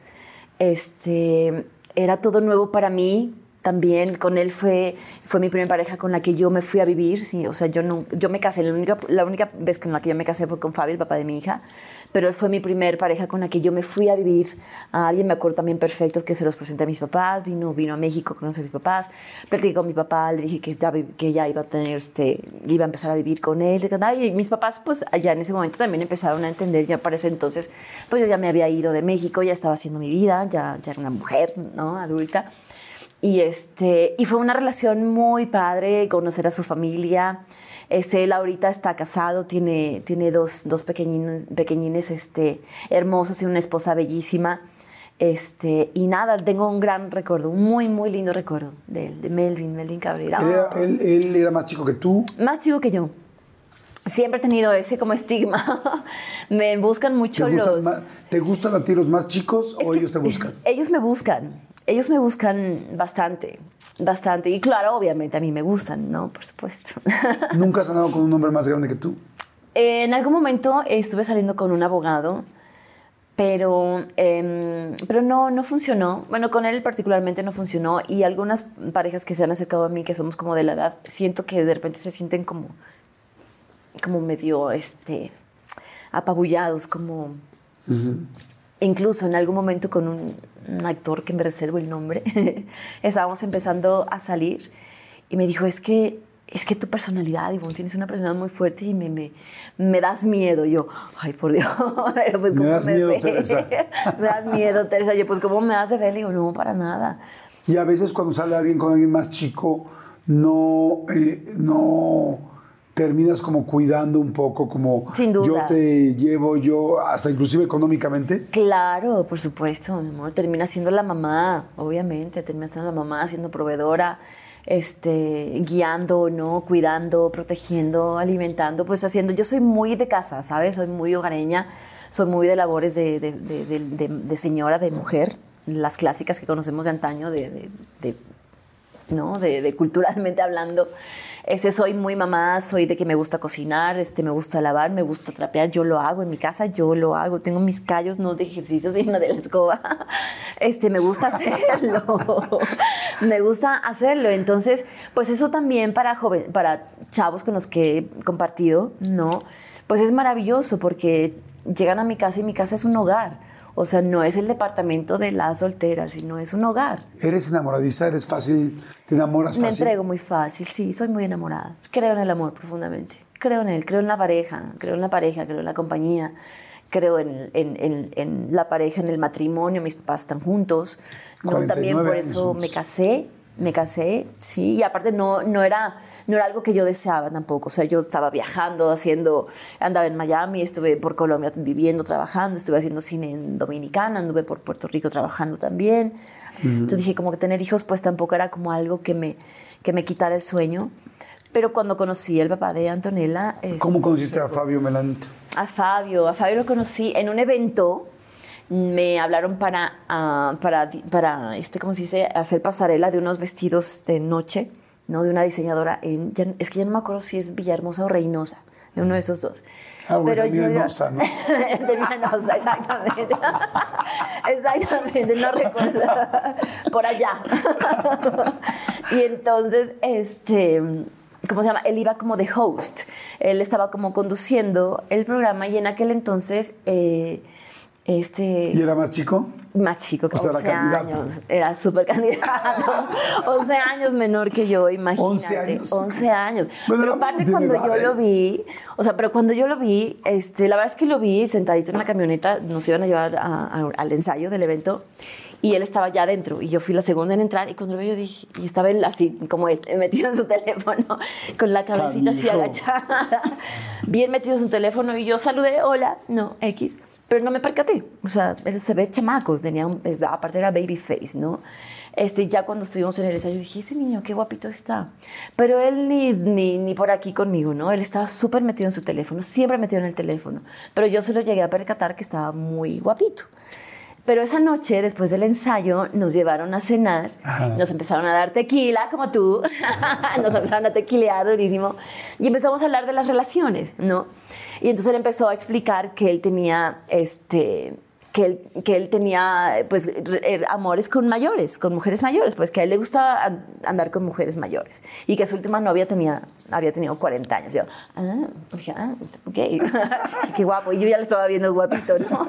Y la verdad es que eh, era muy guapo, era muy, muy guapo. Y entonces yo venía saliendo de una relación Perdón, con un pero creo que ya lo comentaste cinco veces, ¿eh? Exacto, ya nos quedó Creo que claro. sí te gustaba. Sí, que sí te gustaba. ya nos quedó claro. Salud. Entonces, salud. No, hombre, es broma, es. No, la verdad es que Pero muy sí, claro. No, pero ya, aquí entre ya, nos. en serio, era muy guapo. Era muy guapo. Aquí entre nos. Ajá, entonces Nada, y entonces- de los tequilas. Y a mí me gustan las más grandes. Y tú por dentro de los más chiquitos. Y, y claro, entonces yo venía saliendo de una relación y alguien dijo, ay, pues tú vienes saliendo de relación con un chamaco también. Yo, bueno, sí, yo también he andado con puros chavitos. O sea, ahí Después se de que- armó el ahí, match claro, la ya fue así, clic, clic, clic, ya sabes, el match. Y ya nos fuimos a, a este, al hotel, ahí nos quedamos de ver en el cuarto de unos representantes de Paulo Lauría, que le mando un beso enorme. Paulito, nos, nos quedamos de ver ahí, todos los que fuimos, habíamos estado en esa cena. Y estábamos platicando, seguimos tequileando eh, ahí y me dice, oye, ¿te gusta bailar? Le digo, sí, me gusta. ¿Y sabes bailar? Yo sí, me, me encanta de todo. ¿Sabes bailar bachata? Yo, claro, me fascina. claro, me fascina. A ver, entonces pone una bachata porque teníamos la computadora y empezamos a bailar bachata. ¿Y de cuarto? Claro, ahí en un cuarto de dos por dos, de, de esos de Juan, ya sabes. Pero éramos, no sé, cuál- éramos como seis, siete personas Ajá. adentro, pero así pegaditos. Sí, ¿no? conozco perfecto las fiestas de cuarto después de la producción. Así de, "Güey, nos vemos todos en el cuarto y tal. Exacto, Ajá. padrísimo. Entonces, cuando empezamos este, a bailar, claro, me entró un calorcito. Y dije, wow, nunca en la vida me había pasado eso. Nunca en la vida me había pasado. Tuvimos una química ¿Quieres muy sentir linda. tanto la química tan Claro, tan rápido. Entonces, nada, ahí pasó. Yo, yo iba con mi asistente. Terminó esa, esa, esa velada. Al día siguiente tuvimos el evento. Y en el evento ya me empieza... ¿No se besaron esa noche? No, no. Neta, Nada, no. no. Así calorcito Fíjate rollo, que no un fue- beso. Fíjate con- que con él fue algo muy padre, que también por eso me, me súper enamoró, porque él fue como muy respetuoso. O sea, después de este viaje, que quedamos en vernos en México, este, eh, de repente me decía, oye, ¿puedo ir? Voy a visitarte. Voy cinco minutos porque me voy para el trabajo, pero paso a visitarte rápidamente. Sí, sí. Llegaba al apartamento, platicábamos dos, tres cositas. Bueno, ya me voy porque me tengo que trabajar. Y ya después, cuando, eh, cuando nos dimos nuestro primer beso, él ya me explicó. Me dijo, mira, Ivonne, la verdad es que yo venía saliendo de una relación. Me dijo, y no, no quise jugar mal. O sea, yo quería cerrar bien mi relación porque era una relación larga con la persona, yo con esta persona vivía con ella.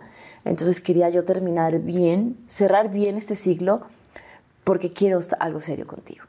Entonces yo, Oye, hasta, mí ah. me, hasta mí me enamoró ahorita. Hasta ti te, te. También sentí el calorcito.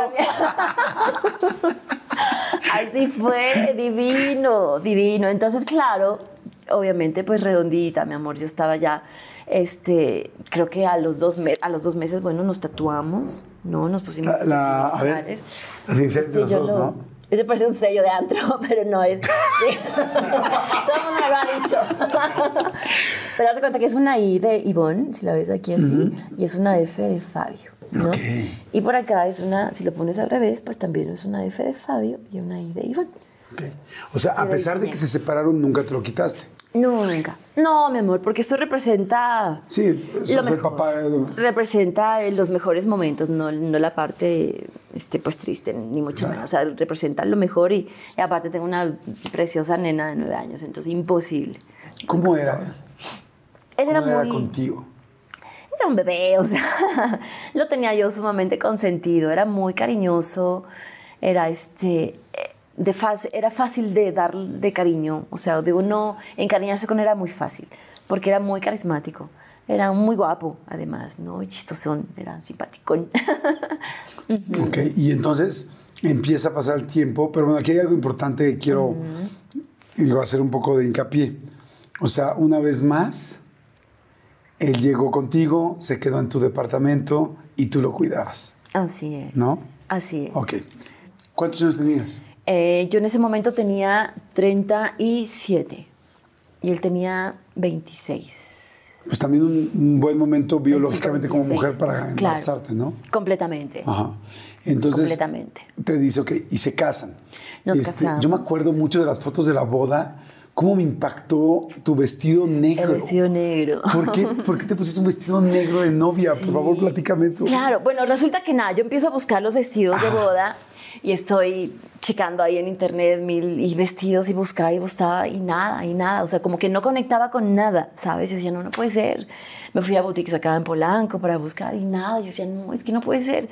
Y de repente, en uno de esos, cuando busco vestidos de novia en Google, eh, aparece un vestido negro. Y de repente, ¡fu! mi atención así, ¡fu! y wow, a ver. Y entro y empiezo a ver vestidos de novia. No inmediatamente. dije, ¿Había más vestidos de novia negro? Claro, sí, por supuesto, sí se estila. Sí estila. ¿Pero Es- en es- dónde? ¿En Transilvania? Con todo respeto, pero ¿En qué inframundo? yo nunca en mi vida había visto un vestido negro. Qué malo eres. No, no, no, sinceramente, o sea, sin No, claro, es súper O sea, importante. pero ¿cuándo ha sido una boda Pero con ¿sabes qué? negro? Te voy a decir que, o sea, yo, o sea, sí, obviamente, o sea, claro, es como muy loco. Pero yo hice mi estudio, o sea, y dije, a ver, no, espérate, ya, Ivana, tranquila, porque esto sí O sea, sí muy locochón. y sí había gente que sí, bueno, además Claro. Importa si se hace o no, si a ti te gusta, Claro, punto. es lo que yo hablé con el, con el padre Gomitas. Le dije, mire, padre, es que yo tengo esta. Ya desde ahí. yo le dije, padre, es que yo tengo esto. O sea, a mí me pasa que con el vestido blanco no conecto. Y de repente veo el vestido negro y quiero casarme de negro. ¿Hay algún problema? Primero se lo, se lo propuse a Fabio. Y le dije, que tú vayas de blanco y yo de negro. Y él me dijo, mi amor, me encanta la idea, me súper encanta. Perfecto. Oye, ¿dónde consigues un vestido negro? ¿Lo mandaste a hacer? ¿Lo compraste? No, lo tuve que mandar a hacer. Sí, se tuvo que mandar a hacer. O sea, agarraste un estilo de un blanco que te gustó. Exactamente. Y le dijiste que este conte era negro. Exactamente, se mandó a hacer España y quedó bien bonito. ¿Ah, sí? Súper bonito y muy ¿Caro? padre porque... Digo, perdón, Carísimo. Sí, ¿Sí, caro. carísimo? Claro, caro porque no, ese, esa no se estila. Por lo mismo que no se Sí, ya estila... no se hace, hay que... Claro, por lo mismo que no se estila, entonces fue, fue complicado por las telas y todo ese rollo. Pero en ese momento la abundancia estaba todo lo que da. Dije, sí, por supuesto que va. lo compramos. Y, este, y claro, mandé a hacer un ramo, un, un ramo de orquídeas, que a mí me encantan las orquídeas, este, como lilas, como, como de este roso fuchsia, con blanquito, un ramo que me venía de donde yo traía hasta el piso, era como una cascada. Entonces visualmente pues es muy bonito, muy impactante, sí. Sí me acuerdo que cuando entré a la, a la, a la misa, o sea, primero la cita, los invitados, no sé, nadie se lo esperaba, porque aparte no se comentó. Y sí sentí como que fu- se fue una energía como que, ay, El Dios famoso, santo. ay, cabrón. Exacto. Nunca te cambiaste el vestido porque ya ves que hay Sí. varias novias que se van cambiando. Exacto, sí, me lo cambié una vez, una vez. ¿Y el otro también era negro o no? No, ese era blanco. Ese era un vestido blanco, eh, tipo corte sirena, que me hizo. Y todo el eh, mundo, aproveche para la foto. En esta sí. Todos, "Cúbrete, cúbrete, Aprovecha. Yo quiero, sí, de hecho las fotos con las damas fueron de, de blanco. Claro, es, lo hizo mi diseñadora Lidia Lavín, una diseñadora mexicana maravillosa, fue un, fue un vestido blanco, corte sirena, como de puro rebozo, porque ella trabaja mucho con las comunidades este, Indígenas. indígenas de Chiapas. Entonces mandó a traer rebozos blancos y demás y me hizo un vestido espectacular así, strapless, y con ese hicimos la, la boda eh, civil. Y entonces, bueno, ya. eh, Nos casamos, padre. Se casan, todo padrísimo, tal. Y empieza la relación. ¿Y bien? ¿Todo bien? Súper bien. Ok. Íbamos súper bien. eh, desde un principio, desde incluso antes de casarnos, Fabio me decía que quería ser papá, que ella quería ser papá. Yo también estaba como con la ilusión, pero siempre platicando con Papayosito, yo le decía, no, o sea, yo creo que desde que empezamos ya una formalidad en la relación, pues yo ya no me cuidaba, ¿no? Yo decía, si viene un bebito, divino, o sea, yo feliz, estoy en edad, estoy perfecto, creo que sería como padre.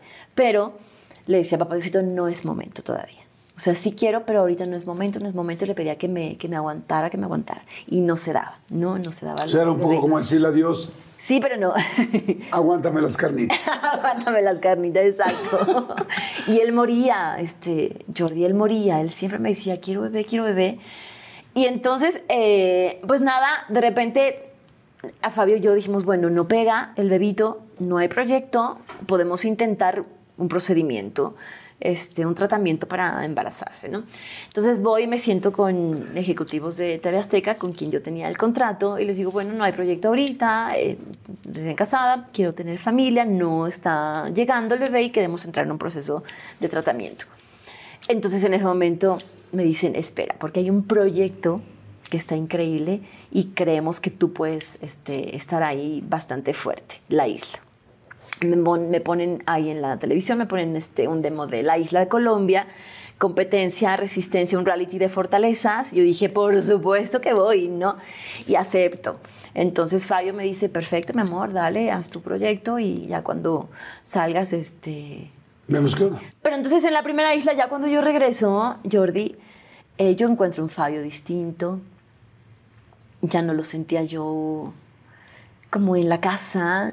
Ya discutíamos por cualquier cosa. Había pasado mes y medio, ya nos habían entregado la casa, ya habíamos levantado el, el proyecto de, de la, de, una pizzería y una distribuidora de belleza, que, como un negocio, eh, que él se iba, iba, él iba a estar al frente de ello. Ajá. Y, este, y yo lo noto ausente, eh, justo eso, como ausente. Ya su, su cara ya no estaba, ya no estaba ahí, ¿no? Ni su cara, ni su cuerpo, nada. O sea, entonces tuvimos una discusión X, la más sencilla que te puedas imaginar, y fue así como que voy por, los refrescos y regreso, y voy por los cigarros y regreso, y nunca más volvió. ¿no? Ahí, fue, ahí fue donde empezó pues a caerse toda esa, pues toda esa ilusión, eh, todo ese castillo, ¿sabes? De, de proyección de familia, de, de vida juntos, de hijos, un hogar, o sea, esa, esa familia. Y yo no me había percatado, yo ya estaba embarazada, Jordi. Pero aparte fue, mira tú, la, la, la magia de todo esto. Cuando yo salgo de la isla, eh, paso por Miami, me quedo en Miami unos 15 días y allá... Eh, ¿Lo ves? No, allá me encuentro con una amiga, Susan, y me regala una, eh, una imagen de San Juditas Tadeo. Entonces, como yo, yo que ya, ahora sí, yo dije, bueno, ya ahora sí quiero ser mamá, hablé con papá Diosito, le dije, ya, ya podemos, ya estoy libre, ya ahora ya sí quiero. las carnitas. Ya, ya exactamente, ya entró la lana, ya todo bien. Entonces, esa medallita yo me la amarré a la cadera, a la, a la cadera con un listoncito, con un hilo rojo, y le pedí a San Juditas que... ¿Abajo de tu ropa? Sí, claro. ¿Y así la trajiste mucho tiempo? Sí, Ay, claro. interesante. traigo ahorita dos. Traigo, ¿Traes ahorita? dos, traigo dos, sí. ¿Pero por qué te quieres embarazar dos veces más? No, no, no, eso ya es de mi, de mi hija. Ah, te quieres embarazar. No, no, no.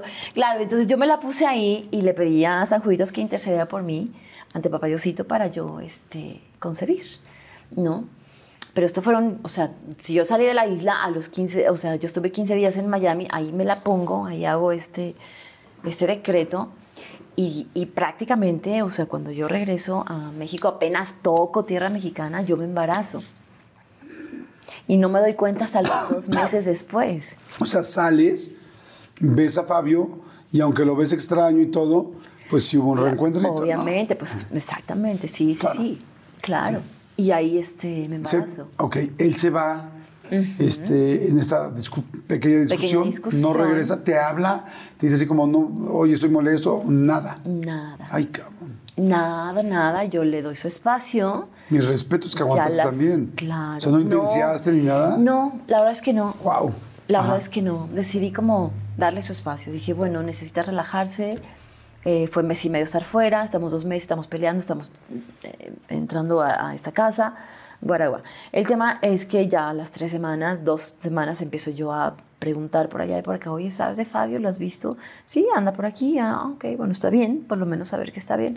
Ok, nos encontramos en una cafetería, él llega... ¿Quedaron de verse? No, eh, porque yo tenía la pizzería y a dos puestos, bueno, dos puestos, a dos locales estaba la cafetería de un amigo de él.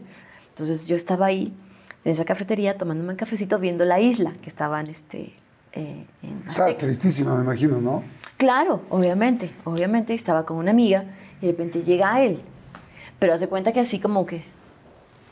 Como si fuera yo la vecina 18, ya sabes que no, ni me saludó, nada. Yo, ok. Y ya no traía los anillos. Sí, el anillo. Entonces fue así como... ¿Tú sí? Claro, claro. Ay, claro, no, es una pelea de dos semanas. por supuesto, mi esposo, o sea, mi esposo, no mi noviecillo, no, mi esposo. Entonces, claro, me salgo. Cuando veo que no, dije, no, pues esto es muy incómodo para mí, me voy. Me despedí de mi amiga, bueno, ya me voy. Y eh, cuando voy de camino me, me habla para decirme que necesita hablar conmigo. Ok, cuando nos vemos en la semana voy. Ok, listo. No apareció hasta como dos semanas después. Y justo para decirme eso, que, que, sentía que la relación no estaba bien y que yo todavía no sabía que estaba embarazada y que, que sentía que no prosperaba. Y dije, pues, sí. Y me dice, ¿qué, qué, qué propones? Yo, pues, ¿qué será? ¿Vamos a, separarnos? ¿O cómo?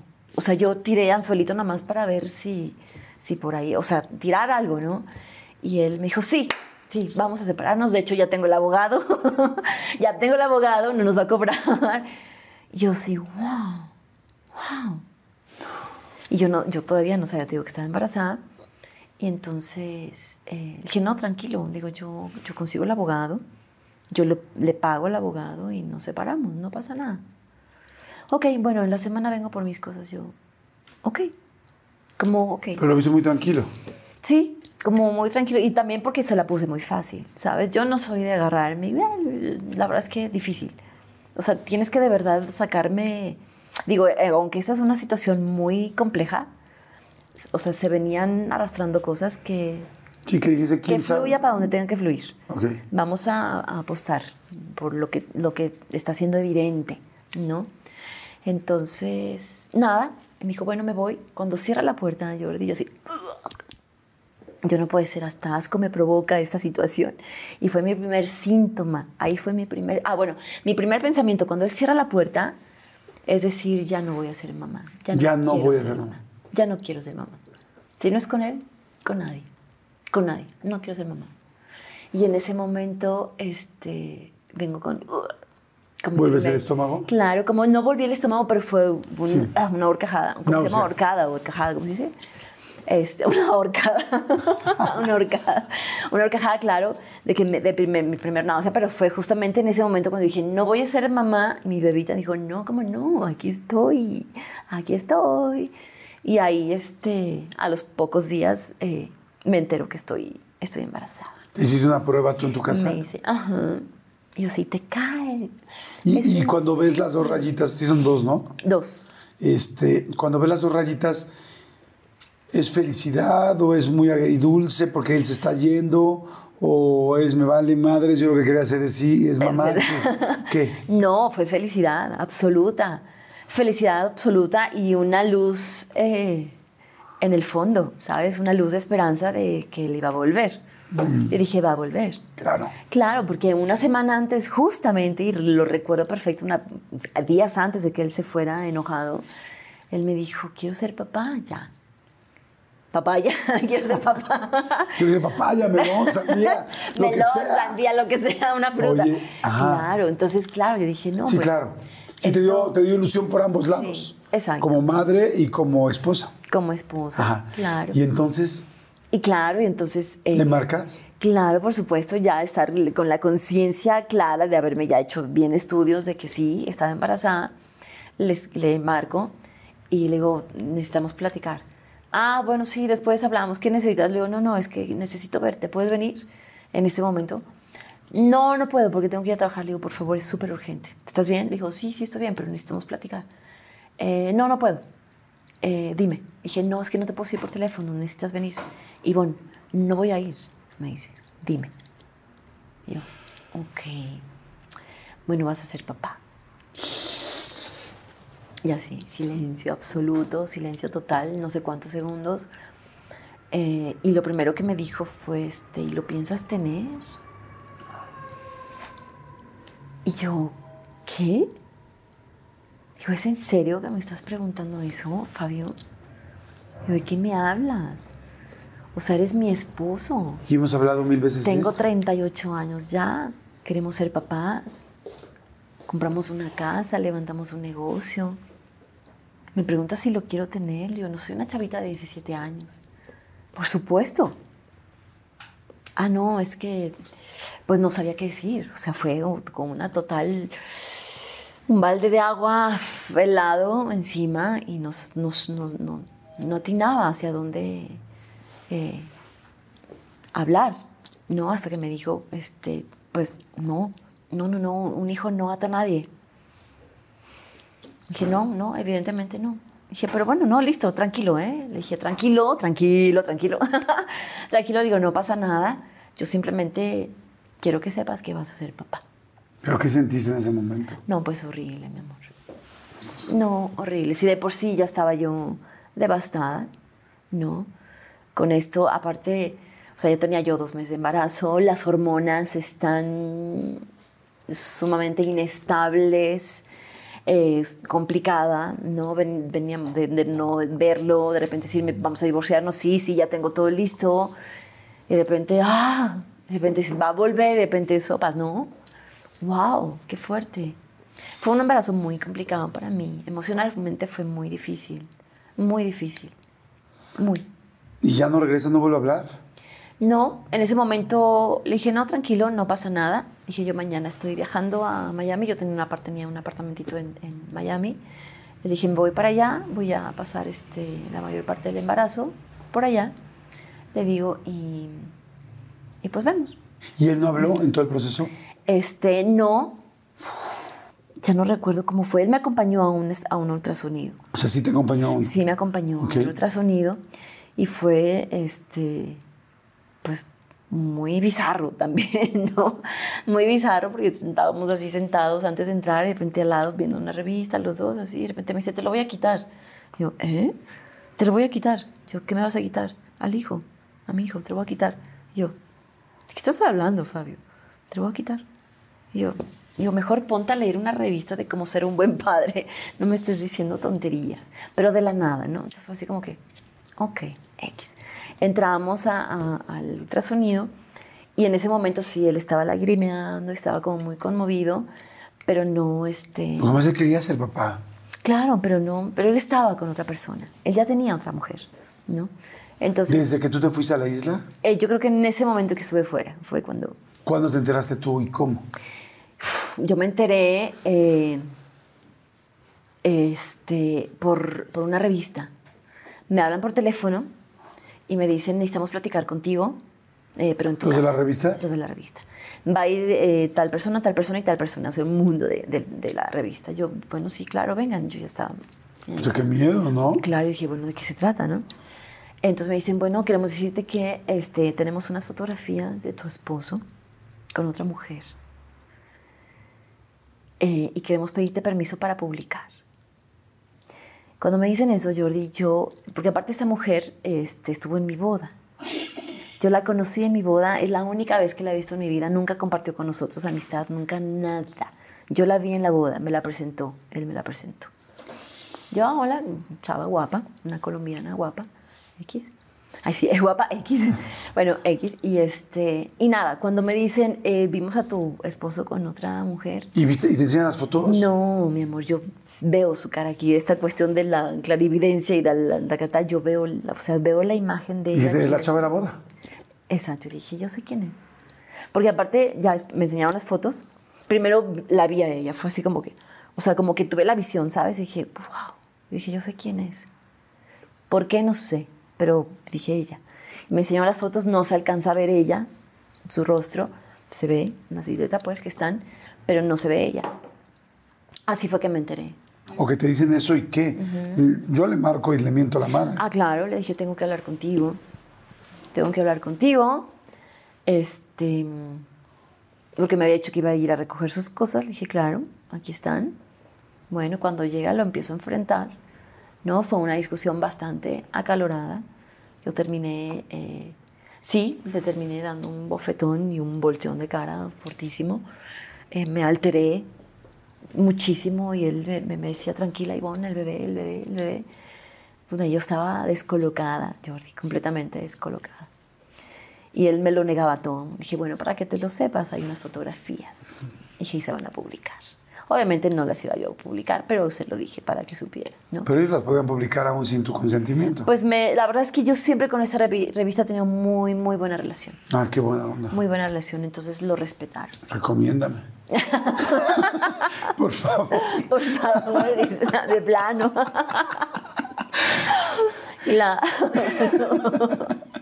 Oye, no juegues. Y entonces tienen esta discusión. Él te dice que no, no, van a hacer unas, unas fotos. ¿Y qué te dice cuando dices las fotos? Pues nada, ¿Ah, se queda, pues se queda callado. Claro, ya no tengo nada que decir porque yo ya en ese momento cuando le suelto esto me encierro en el cuarto y me quedo ahí devastada, llorando y, ay no, pasándola terrible. La verdad es que fue un, fue muy difícil, fue muy complicado los primeros meses. Ya cuando mi pancita empezó a, a notarse, dije, no, Ivonne, tengo que salir. O sea, tengo que salir porque le decía a mi bebito, no escuches nada de esto, por favor, no tiene nada que ver contigo, le decía. Eres deseada, o sea, eres deseado, deseada, te amo y, y te voy a recibir con todo el amor de mi vida, pero no escuches nada, porque claro, en ese momento maldices hacia cualquier dirección, cuestionas a- al mismo papá Diosito, lo cuestionas como, ¿por qué me pasa esto a mí, no? ¿Qué hice para merecer? O sea, todo, son momentos bien, bien complicados. Claro. Sumamente complicados.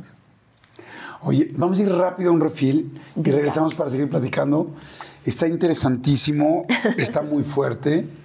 Yo la verdad es lo que te puedo decir es, si te admiraba, te admiro mucho más. Y, y eres una persona extremadamente talentosa como profesional, Mm, gracias. pero eres más profesional como persona. Ay, qué bonito, muchas gracias. En serio, mis respetos. Vamos rápido a un refil. Eh, eh, por favor, denle like, pongan comentarios. Nos encanta que pongan comentarios. Los vamos a estar contestando ambos. Y vamos a un refil y regresamos. Eh, bueno, que te enteras, me estabas diciendo, te enteras que, que Antonella viene con un problema. Sí, me entero que Antonella, yo fui a hacerme este estudio, este, el, el 3D o el 4D, ya no sé, que te- para conocer su rostro. Y entonces ahí la, la persona, la doctora que me estaba haciendo ¿Ahí fuiste estudio- sola? Fui con Erika, una amiga, que me estuvo acompañando bastante. Este, de repente la doctora me pregunta, eh, ¿te han dicho algo de su corazoncito? Y yo, pues sí, lo, lo básico, que es lo primero que, el primer órgano que funciona, este, y pues Lo escuché, ¿no? lo escuché, exacto, como lo básico, ¿no? Lo súper básico. Me dijo, ok, me dijo, bueno, no te puedo dar yo un diagnóstico como tal, no soy, este, no tengo la capacidad para hacerlo, pero sí te sugiero que vayas a ver a un cardiólogo pediatra, porque yo le veo un detalle en el corazón a tu nena. No estoy segura, pero hay que revisarlo. Es un detalle ahí en su, en su fisiología, bueno, en su corazoncito. Y yo, ay, wow. Y claro, y ahí mismo en, esta, en este ultrasonido eh, se, se vio la naricita que tiene la, esta, este quistecito, ¿no? Y también ahí vimos ese quistecito. Dije, ok. Sí, fue fuerte, claro. Fui, fui al cardiólogo prácticamente al día siguiente. Este, y ahí fue donde me confirmaron el tema de, del corazoncito de Antonella, que venía con una anomalía, ¿no? una malformación. Era compleja, este, pero con probabilidades, ¿no? Entonces, pues sí, fue muy fuerte. Yo tenía seis meses de embarazo. Fue este, muy fuerte porque yo venía pues todavía este, depurando eh, todo lo pasado con, con el papá de la nena, la separación, el divorcio, porque hubo divorcio como tal, ¿no? Este, y le escribo, le hablo para contarle que Antonella pues traía ese problemita, estaba yo bastante emocionalmente, estaba muy tocada. Y ahí él me dijo, este, no te preocupes, no te voy a dejar sola, ahí voy a estar y va a estar muy bien, nuestra hija va a estar muy bien.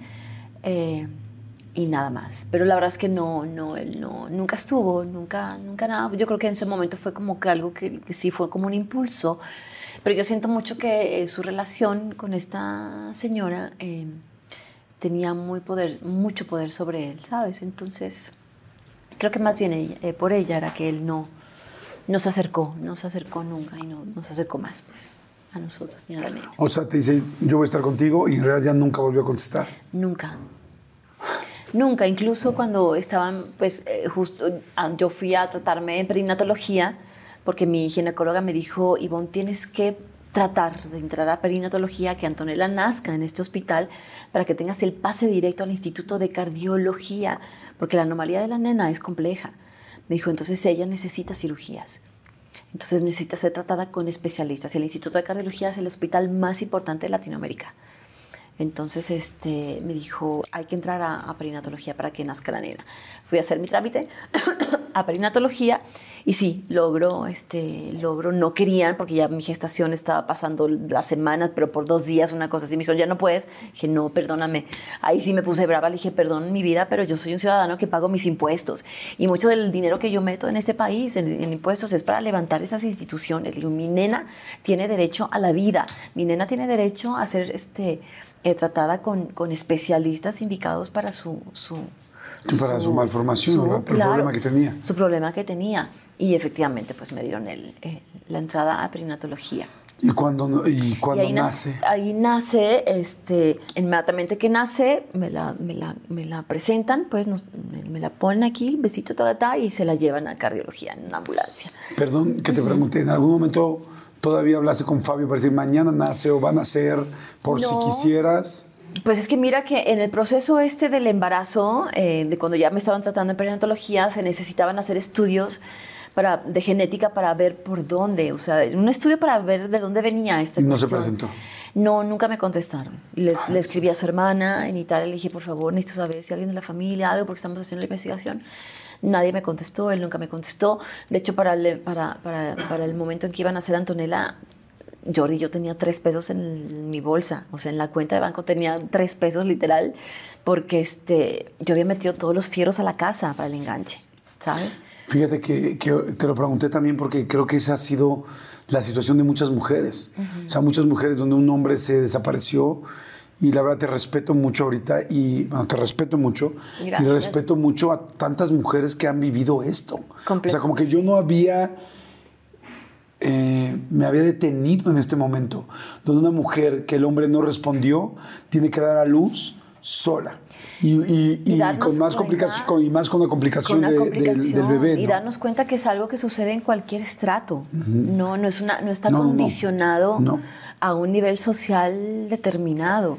No, porque de pronto pueden imaginarse que nosotros los artistas somos esas, esas épocas de, los, de la cantidad de ceros en las cuentas bancarias dejaron de existir. Hoy en día vivimos prácticamente al día, entre comillas, porque obviamente en la medida que uno percibe, pues uno dispone, ¿no? Para vivir, para vivir.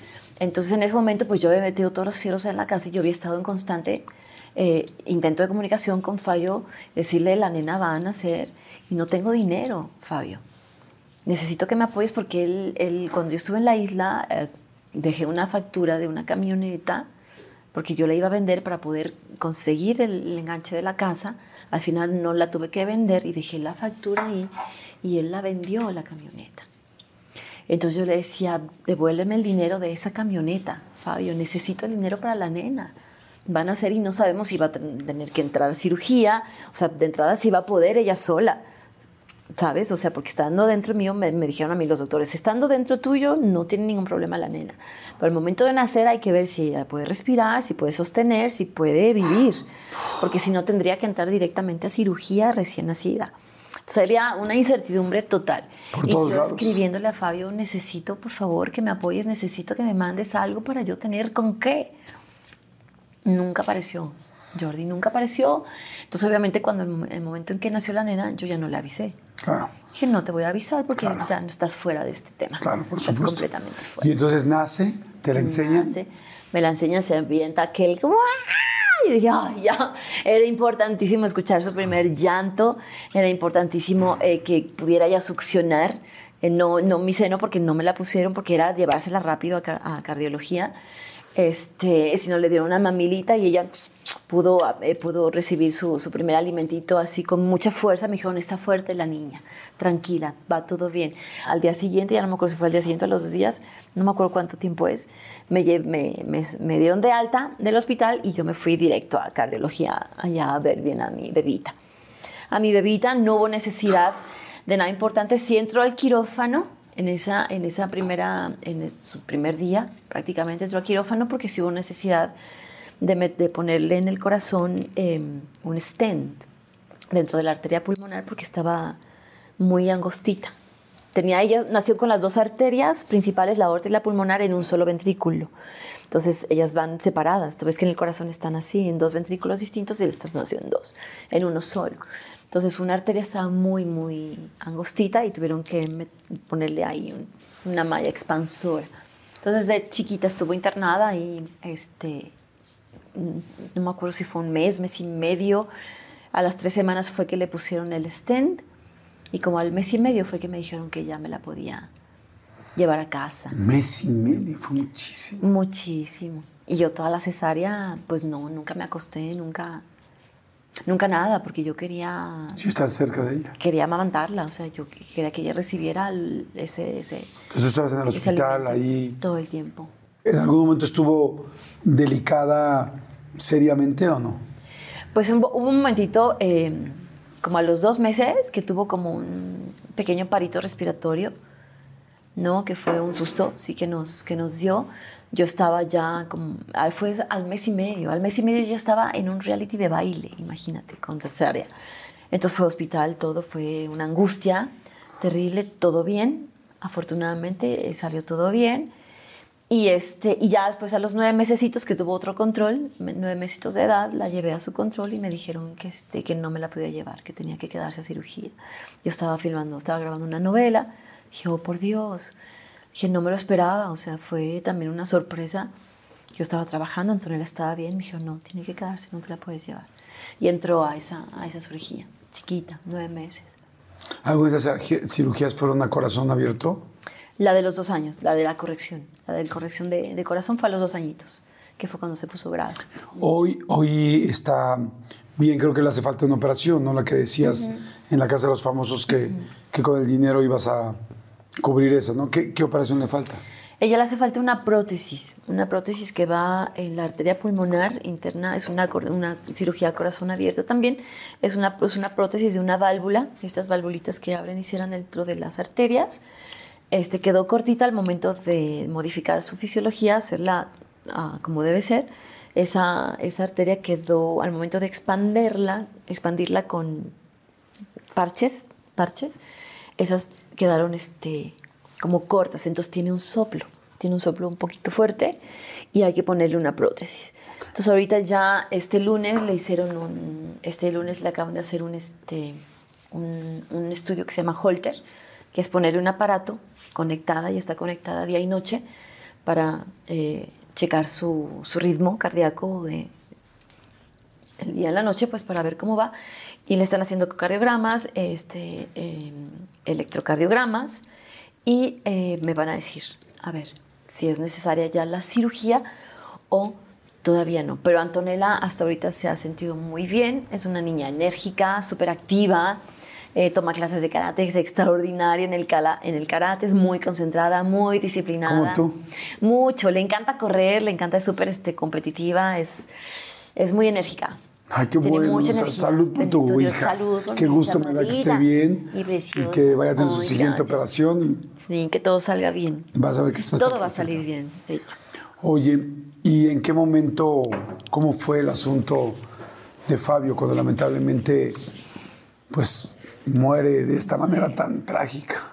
Fue algo súper serio, Muy, muy, muy serio. porque literal, pues, fue un Un asesinato. ¿Cómo te enteraste? ¿Cómo fue? Fue, uf, fue súper fuerte. Estábamos en una lectura de Capricho, una obra de teatro. Me llama una pseudo reportera. Me dice, Ivonne, ¿ya te enteraste? Yo, ¿de qué? ¿De que mataron a Fabio? Yo, ¿cómo? No, no, no. Dije, no, no tengo idea. Le dije, no, no, no. Le digo, investigame bien, por favor. Qué poco tacto. Ah, sí. Digo, no, investigame por favor bien y, y- y márcame. Dijo, sí, sí, ahorita te marco. Y colgamos. Y yo así, ¡ah! ¿sabes? El corazón. Dije, no, no puede ser. Eh, Pero a mí ya me había estado marcando una muy amiga de él, que también había sido amiga mía. Me había estado marcando, pero como estaba yo en la lectura de teatro, no contesté. Y ahí mismo le marqué a ella, pero no me contestó tampoco. Entonces vuelve y me marca esta reportera eh, y me dijo, sí, está confirmado. Ay, yo le dije, ¿en dónde fue? En Zacatecas. Yo tenía entendido que él estaba viviendo en Zacatecas. Me dijo, no, no, en Ciudad de México. Yo, "Oh, no puedo creerlo. Así recibí la noticia, me puse muy mal. Omar Fierro me estuvo apoyando fortísimo. Me pidieron compañeros del, del grupo UF que si podía yo ir a, a reconocer el cuerpo. Y dije, no, mi amor, no me pidas eso. Le digo, ¿cómo voy a poder? No puedo, no puedo. Porque si bien ya no teníamos relación, es el papá de mi hija. Y es un vínculo eterno, eso no se va a destruir jamás. Y dije, no, yo no puedo. Dije, no puedo, no puedo verlo así de ninguna manera. ¿Te enteraste por las noticias las cosas, como las cosas específicas de lo que ¿Qué sucedieron? no? sucedido? Así fue justo. Justo empecé a investigar también. Todo rarísimo. Evidentemente, ya después, o sea, yo primero les había dicho que no podía yo ir a reconocer el cuerpo, no, no me sentía capaz, sinceramente, Jordi, no, me, no era por mala fe, sino simplemente no, No, me no, claro, no, capaz. no había... No, No, además no eras la única persona que podía reconocer el cuerpo, había mucha más gente. Pero ni siquiera por eso, o sea, yo emocionalmente no me sentía capaz, ¿sabes? Y después me dijeron, es que es la única persona porque toda su familia es italiana. Entonces no están aquí, no había nadie aquí en México que pudiera ir más que yo, que era el único... Vínculo... eh, exacto, el único eslabón ahí Familiar, para... eh, familiar. Claro, entonces yo dije que no, después me, uno de sus compañeros de UF me dijo, Ivonne, por favor, te lo pido con el corazón, ayúdanos, porque si no se van a llevar a Fabio a, la, a la, morgue, a la... A, la ¿qué? Fosa a la fosa común. Yo, no, pero ¿cómo? No, no, no, no. Y la familia no podía eh, viajar en ese momento. No, claro, además no llegaban. Exactamente. Entonces dije, este, ok, le dije, voy para allá, voy para allá. Y empiezo a agarrar mi bolsa, le hablo a mi chofer, le dije, regrésate porque sí, vamos para allá. Y ya este, estaba yo prácticamente ya casi que subiéndome a la camioneta cuando me vuelve a hablar su amigo de Fabio y me dice, no, Ivonne, no es necesario ya. Yo, ¿qué pasó? Me dijo, pues por cómo se dieron los acontecimientos, el cuerpo no puede salir. Va a empezar una investigación, una línea de investigación se va a abrir porque pues evidentemente fue un asesinato. Entonces no es necesario. Ay, Diosito, gracias, Dios, gracias por quitarme esta. ¿Cómo te sientes tú en ese momento? Eh, ay, no, yo fatal. Fueron unos días bien complicados, súper difíciles, escondiéndome de Antonella para que no me viera llorar. Ella me notaba, por supuesto. Antonella tenía que, eso fue hace cuatro años, tenía cinco años. ¿Hablaste con ella? Sí, hablé con ella. Eh, hablé porque ella me dijo, mamá, ¿qué tienes? Antonella es, mira, es súper, súper, súper viva, es bien inteligente. Me dijo, ¿qué tienes, mamá? ¿Estás llorando? Dije, no, es que me dijo, no, sí, mami dime, ¿qué tienes? Dije, ok, yo ya con Antonella había hablado de su papá de tiempo atrás. Incluso una semana antes de que esto sucediera, Antonella me, me dijo, oye, mamá, mi papá está muerto. Y yo, no, mami, ¿cómo crees? No, no, no, mi amor, no. No, ese me dice, mi papá está muerto. Dije, no, mamita, tu papá vive en Zacatecas, tiene su vida. Y se queda así, Pero no está muerto. Dije, no, mi amor, no, no, no.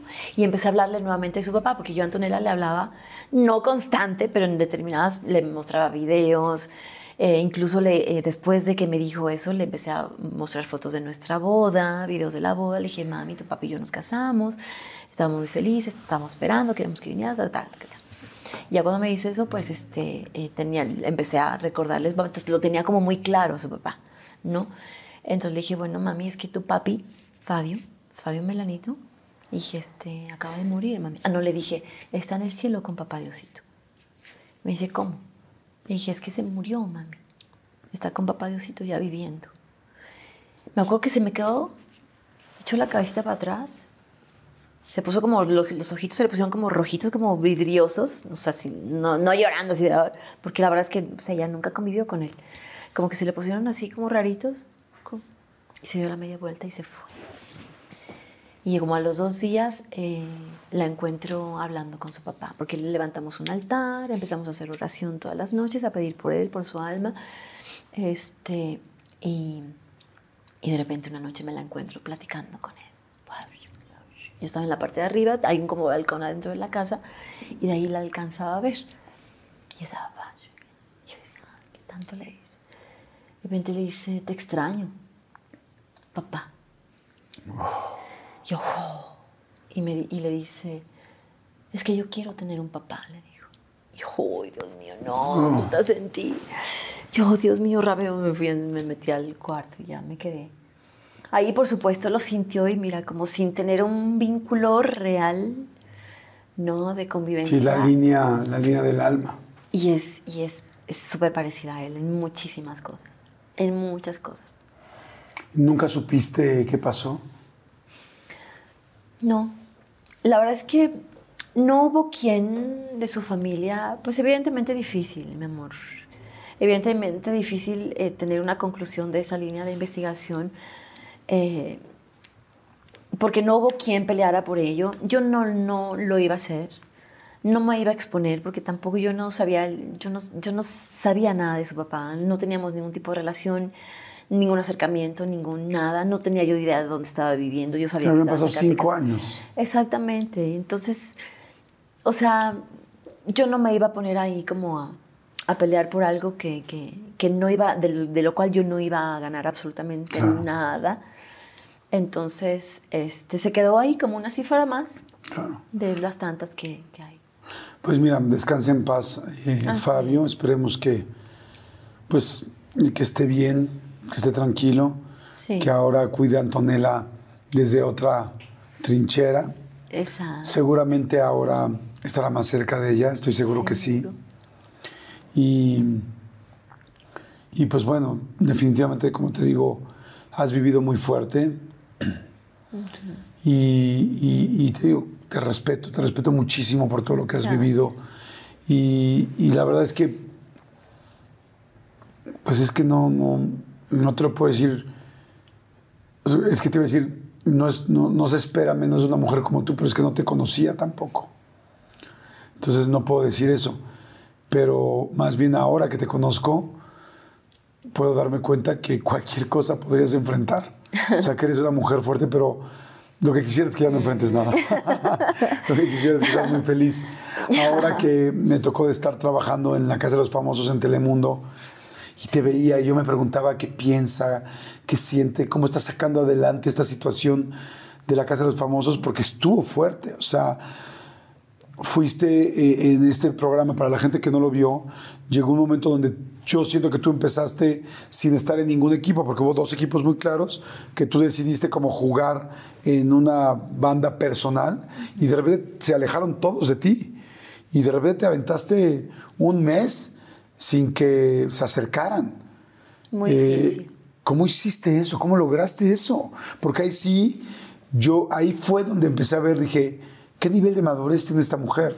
O sea, de tranquilidad, de paz, de entendimiento y de seguridad personal para que pueda convivir. con. Yo, yo creo que la mayoría de la gente hubiera dicho, me salgo. O sea, o sea, puedo con las peleas, puedo con los regaños, puedo con los concursos, puedo con perder, puedo con ganar, pero no puedo con que me estén ignorando de esta manera.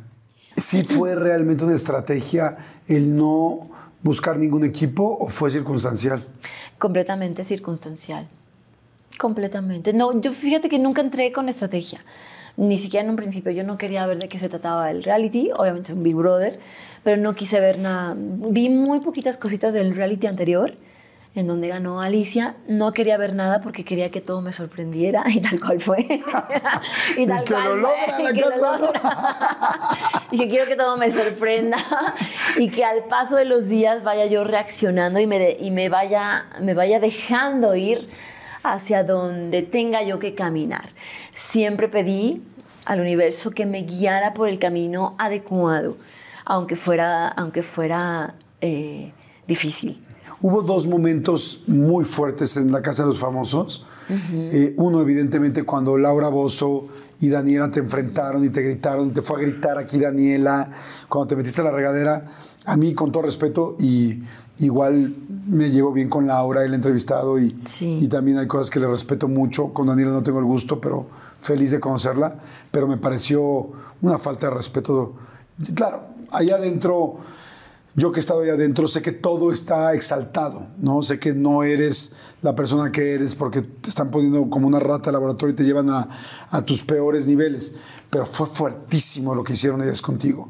¿Cómo aguantaste cuando te? Yo, yo hubiera volteado un golpe sin lugar a dudas, digo, a menos que fuera una mujer, pero yo a cualquier hombre, a pesar de no ser un güey agresivo, Sí. o sea, yo hubiera reventado la cara a quien fuera. ¿Cómo aguantaste los gritos aquí? ¿Qué pensabas en ese momento? ¿Era estrategia? ¿Era tranquilidad? ¿Rezaste? ¿Qué hiciste? O sea, danos un tip porque yo no sé cómo hacer esto. Este, es que mira, después de, después de la primera cena, eh, la primera discusión que tuve con Daniela en aquella cena que se me plantó aquí también a gritarme, este, mm, como que también caí en cuenta que, que ellos trataban de sacarme de mis casillas, ¿no? Y que iban a, que cualquier pequeño detalle que yo hiciera, lo iban a magnificar y lo iban a tergiversar de la peor manera para hacerme quedar mal. No, o sea, eso, eso al cabo de los días tú te vas dando cuenta del modus opera- operandi de cada uno. Por ejemplo, el de Laura se volvió una relación tóxica. De pronto decirme, Ivonne, es que te admiro por la guerrera que eres y al día siguiente decir- decirme, eh, no representas a ninguna mujer, eres la peor vergüenza de las mujeres mexicanas. Y luego al día siguiente decirme, es que sabes qué, es que me tomé dos pastillas ayer que me cayeron mal, entonces perdóname lo que te dije. O sea, yo de verdad te, honro, te respeto, te aplaudo por la mujer. Y al día siguiente eres una perra. O sea, eh, como que entendí cuál era ese juego y yo las primeras dos ocasiones que tuve enfrentamiento con ella sí me dejé llevar al tú por tú en los gritos, ¿no? Eh, decirnos las cosas fuerte y dije nunca más. Nunca más porque no voy a perder el control porque no quiero llegar ahí, porque aparte yo ya me conozco llegando ahí y no me gusto y no me lo merezco, para empezar, no me lo merezco. Entonces dije, no voy a caer en ese juego. Sí, Laura, incluso muchas veces en, el, en, mi cuarto yo les decía, ya dejemos de hablar tanto de Laura y de atacarla porque ella no va a cambiar. Ella es así. Está acostumbrada a que todo el mundo le rinde pleitesía y ella a dominar y a controlar y a, como si fuéramos sus panelistas, que eso es algo que se nombra mucho ahí. Ella cree que todos somos sus panelistas y a todo el mundo está ofendiendo. Entonces, dejemos ese tema. Incluso en algún momento dije, cuidado con Laura, porque ella es la más estratega de todos. Ha venido jugando un juego que nos va a ir sacando a todos y cada uno de nosotros y le está funcionando. Porque, claro, ella se iba al Zoom y regresaba, ¿no? Entonces, como que yo entendí ese juego de ella, ¿no? Que es excesivamente ofensiva si así se lo plantea, si así lo quiere. Es muy hiriente, no mide sus palabras, pero al mismo tiempo sabe desdoblarse y decirte, ay, perdón. Y también se lo puedes llegar a creer, ¿sabes? Se lo crees. Se lo Entonces, cuando te gritaba ella y cuando te gritaba Daniela aquí, tú ibas en el rollo de no me voy a dejar, no me voy a dejar, aguanta, Daniela, aguanta. Le dije, a mí no me vas a, a mí no me vas a. El tema Daniela en mi cabeza era, no me vas a bajar a tu nivel. No lo voy a hacer y quítame. No lo voy a hacer, Daniela. No voy a llegar ahí. Perdón, pero estoy muy por encima, muy por encima de esto. Porque yo ya llegué ahí. O sea, o sea volvemos a lo mismo. O sea, tú, no puedes, tú no puedes decir, no hagas esto si tú no lo has probado y te has tropezado y se ha sabido salir. Entonces, si tú ya tienes la experiencia, entonces ya sé que no, no es por ahí. Oye, y aquel hubo un momento también muy fuerte en una cena con este Luis y con, Nacho. que te atacaron horrible, que todo el mundo dijimos, oye, es tu mocho, o sea, dos hombres atacando a una mujer de esta manera. O sea, ya no es solo de géneros, sino de seres humanos. Sí, completamente. Muy. Y yo se lo dije, bueno, Nacho nunca lo vi, pero a Lewis le dije, tu mocho, ¿no? O sea, es como. ¿Cómo, cómo te sentiste con dos hombres atacando así? Fíjate, ellos, ellos eh, criticaron mucho de, al decir que yo que yo había dicho en algún momento que yo era capaz de hacer cualquier cosa por mi hija. Y el cualquier cosa para ellos, por mi hija, era el hacerme la víctima, porque según ellos me hacía la víctima por todo, el, por todo el tema del corazón de mi hija, el de ser mitómana, ¿no? Eh, el de, según ellos, estar de cama en cama también con Leo y trataba que no lo hice tampoco. ellos, puras difamaciones. O sea, ellos, ellos atacaban diciendo, ella es, es que ella dijo que es capaz de hacer cualquier cosa por ¿Y quiénes fueron los que realmente fueron capaces de hacer cualquier cosa por? Mira hasta dónde llegaron. Hasta dónde llegaron este par al momento de atacarme de, una manera tan misógina, tan cobarde, tan de poca hombría. Ya ni siquiera, no, vamos que no, no a los, al tema género, sino tan de poco sentido humano común. Oye, por lo menos tener la responsabilidad de, de saber que te están viendo millones de personas. ¿Volviste a platicar con ellos? ¿Con alguno de esos, de, esos de, los cuatro que estamos comentando? No. No, con ninguno. Con ninguno. Y con ninguno quisiera tampoco tener absolutamente nada. Digo, si el día de mañana yo me los puedo topar de frente, seré lo, lo, lo educada que soy, porque eso, vuelvo y repito, lo mamé en mi casa desde niña, desde chica, y te puedo saludar, hola, hola, bien, bien, dale, bye, pero hasta ahí. Oye, pues yo la verdad te felicito, te felicito por, por el éxito de La Casa de los Famosos, te felicito por, por toda la carrera, te felicito por todo el trabajo, pero te felicito especialmente por, por la mujer que eres, o sea, por la persona que eres, por el ser humano. Eh, siento que te escucho y como que representas lo que te decía hace rato, lo que muchas mujeres eh, han tenido que vivir de una u otra manera. Eh, me da mucho orgullo conocerte como persona. o sea, como profesional ya tenía bastante idea de todo lo que haces, ya te admiraba, pero te admiro mucho más como ser humano. Gracias. Y te deseo algo que creo que es algo que te has ganado con creces. Y es, es chistoso, ¿no? Porque nos conocemos tan poquito, pero tengo tantas ganas de que seas feliz. O sea, tantas, pero tantas ganas de que seas feliz.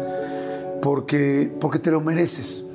Te mereces estar contenta, te mereces estar tranquila, te mereces estar en paz, te mereces estar feliz, te mereces acabar con esa hipoteca de esa casa. te mereces, te mereces, Así va a ser primero te mereces estar bien con tu mamá. Sí, así, Que te mereces así va a ser. acabar con esa última, porque estoy seguro que así va a ser, esa última intervención de Antonella, de tu hija, para que esté bien y que siga tan bien como está ahorita. También. Y, y hay algo especial que te mereces, creo yo, que es como, pues ante una vida complicada como muchos hemos tenido, pues que sí es una cereza, una cereza muy grande. Creo que te mereces a la, a la pareja que realmente eres tú también. Eh, hay una frase de un libro que me encanta, de hecho no es una frase, es un título, eh, que dice, tenemos la pareja para la que nos alcanza. Y yo creo que ahora te alcanza para una pareja de tu nivel. Te quiero regalar una foto Ay. de tu próxima pareja. ok. Y es una foto Ay. donde la pareja está bella. exactamente de tu mismo tamaño. No más grande, no más chico. Ay. Y no estoy hablando de edad, porque no tiene nada que ver con la edad. Estoy hablando de un hombre que te dé la tranquilidad y la seguridad que tú le has dado a los tuyos. Y yo quisiera que la próxima vez que nos veamos y podamos platicar, no quisiera, estoy seguro que esta silueta va a tener una persona y que ojalá que puedas en tu casa tener esto lejos de veladoras, por favor. Exacto. Este, estoy seguro Ah, que esto te va a recordar todos los días Seguro. que tú te mereces a alguien exactamente del mismo nivel por el que has trabajado tú. Oh, por Dios. Gracias. Para que juntos, a la misma altura, puedan acompañarse. Exacto, esa es la palabra, acompañarse. Qué bonito, Jordi. Wow. Me llenas el corazón. Gracias. Pues tú nos lo llenas a nosotros y felicidades, felicidades por este punto de tu vida. Que yo creo que es uno de sus puntos más altos y estoy seguro que la próxima vez que platiquemos con calma, sea en frente de cámaras o sea en un Vips, en un Tops o en un Wings, Exacto. vamos a poder platicar muy a gusto y estoy Y seguro que, que todo lo que por lo que has trabajado lo vas a tener. Ay, Jordi, muchas gracias. De verdad, muchas gracias. La he pasado increíble. Dame un abrazo. Llévate tu foto Seguro.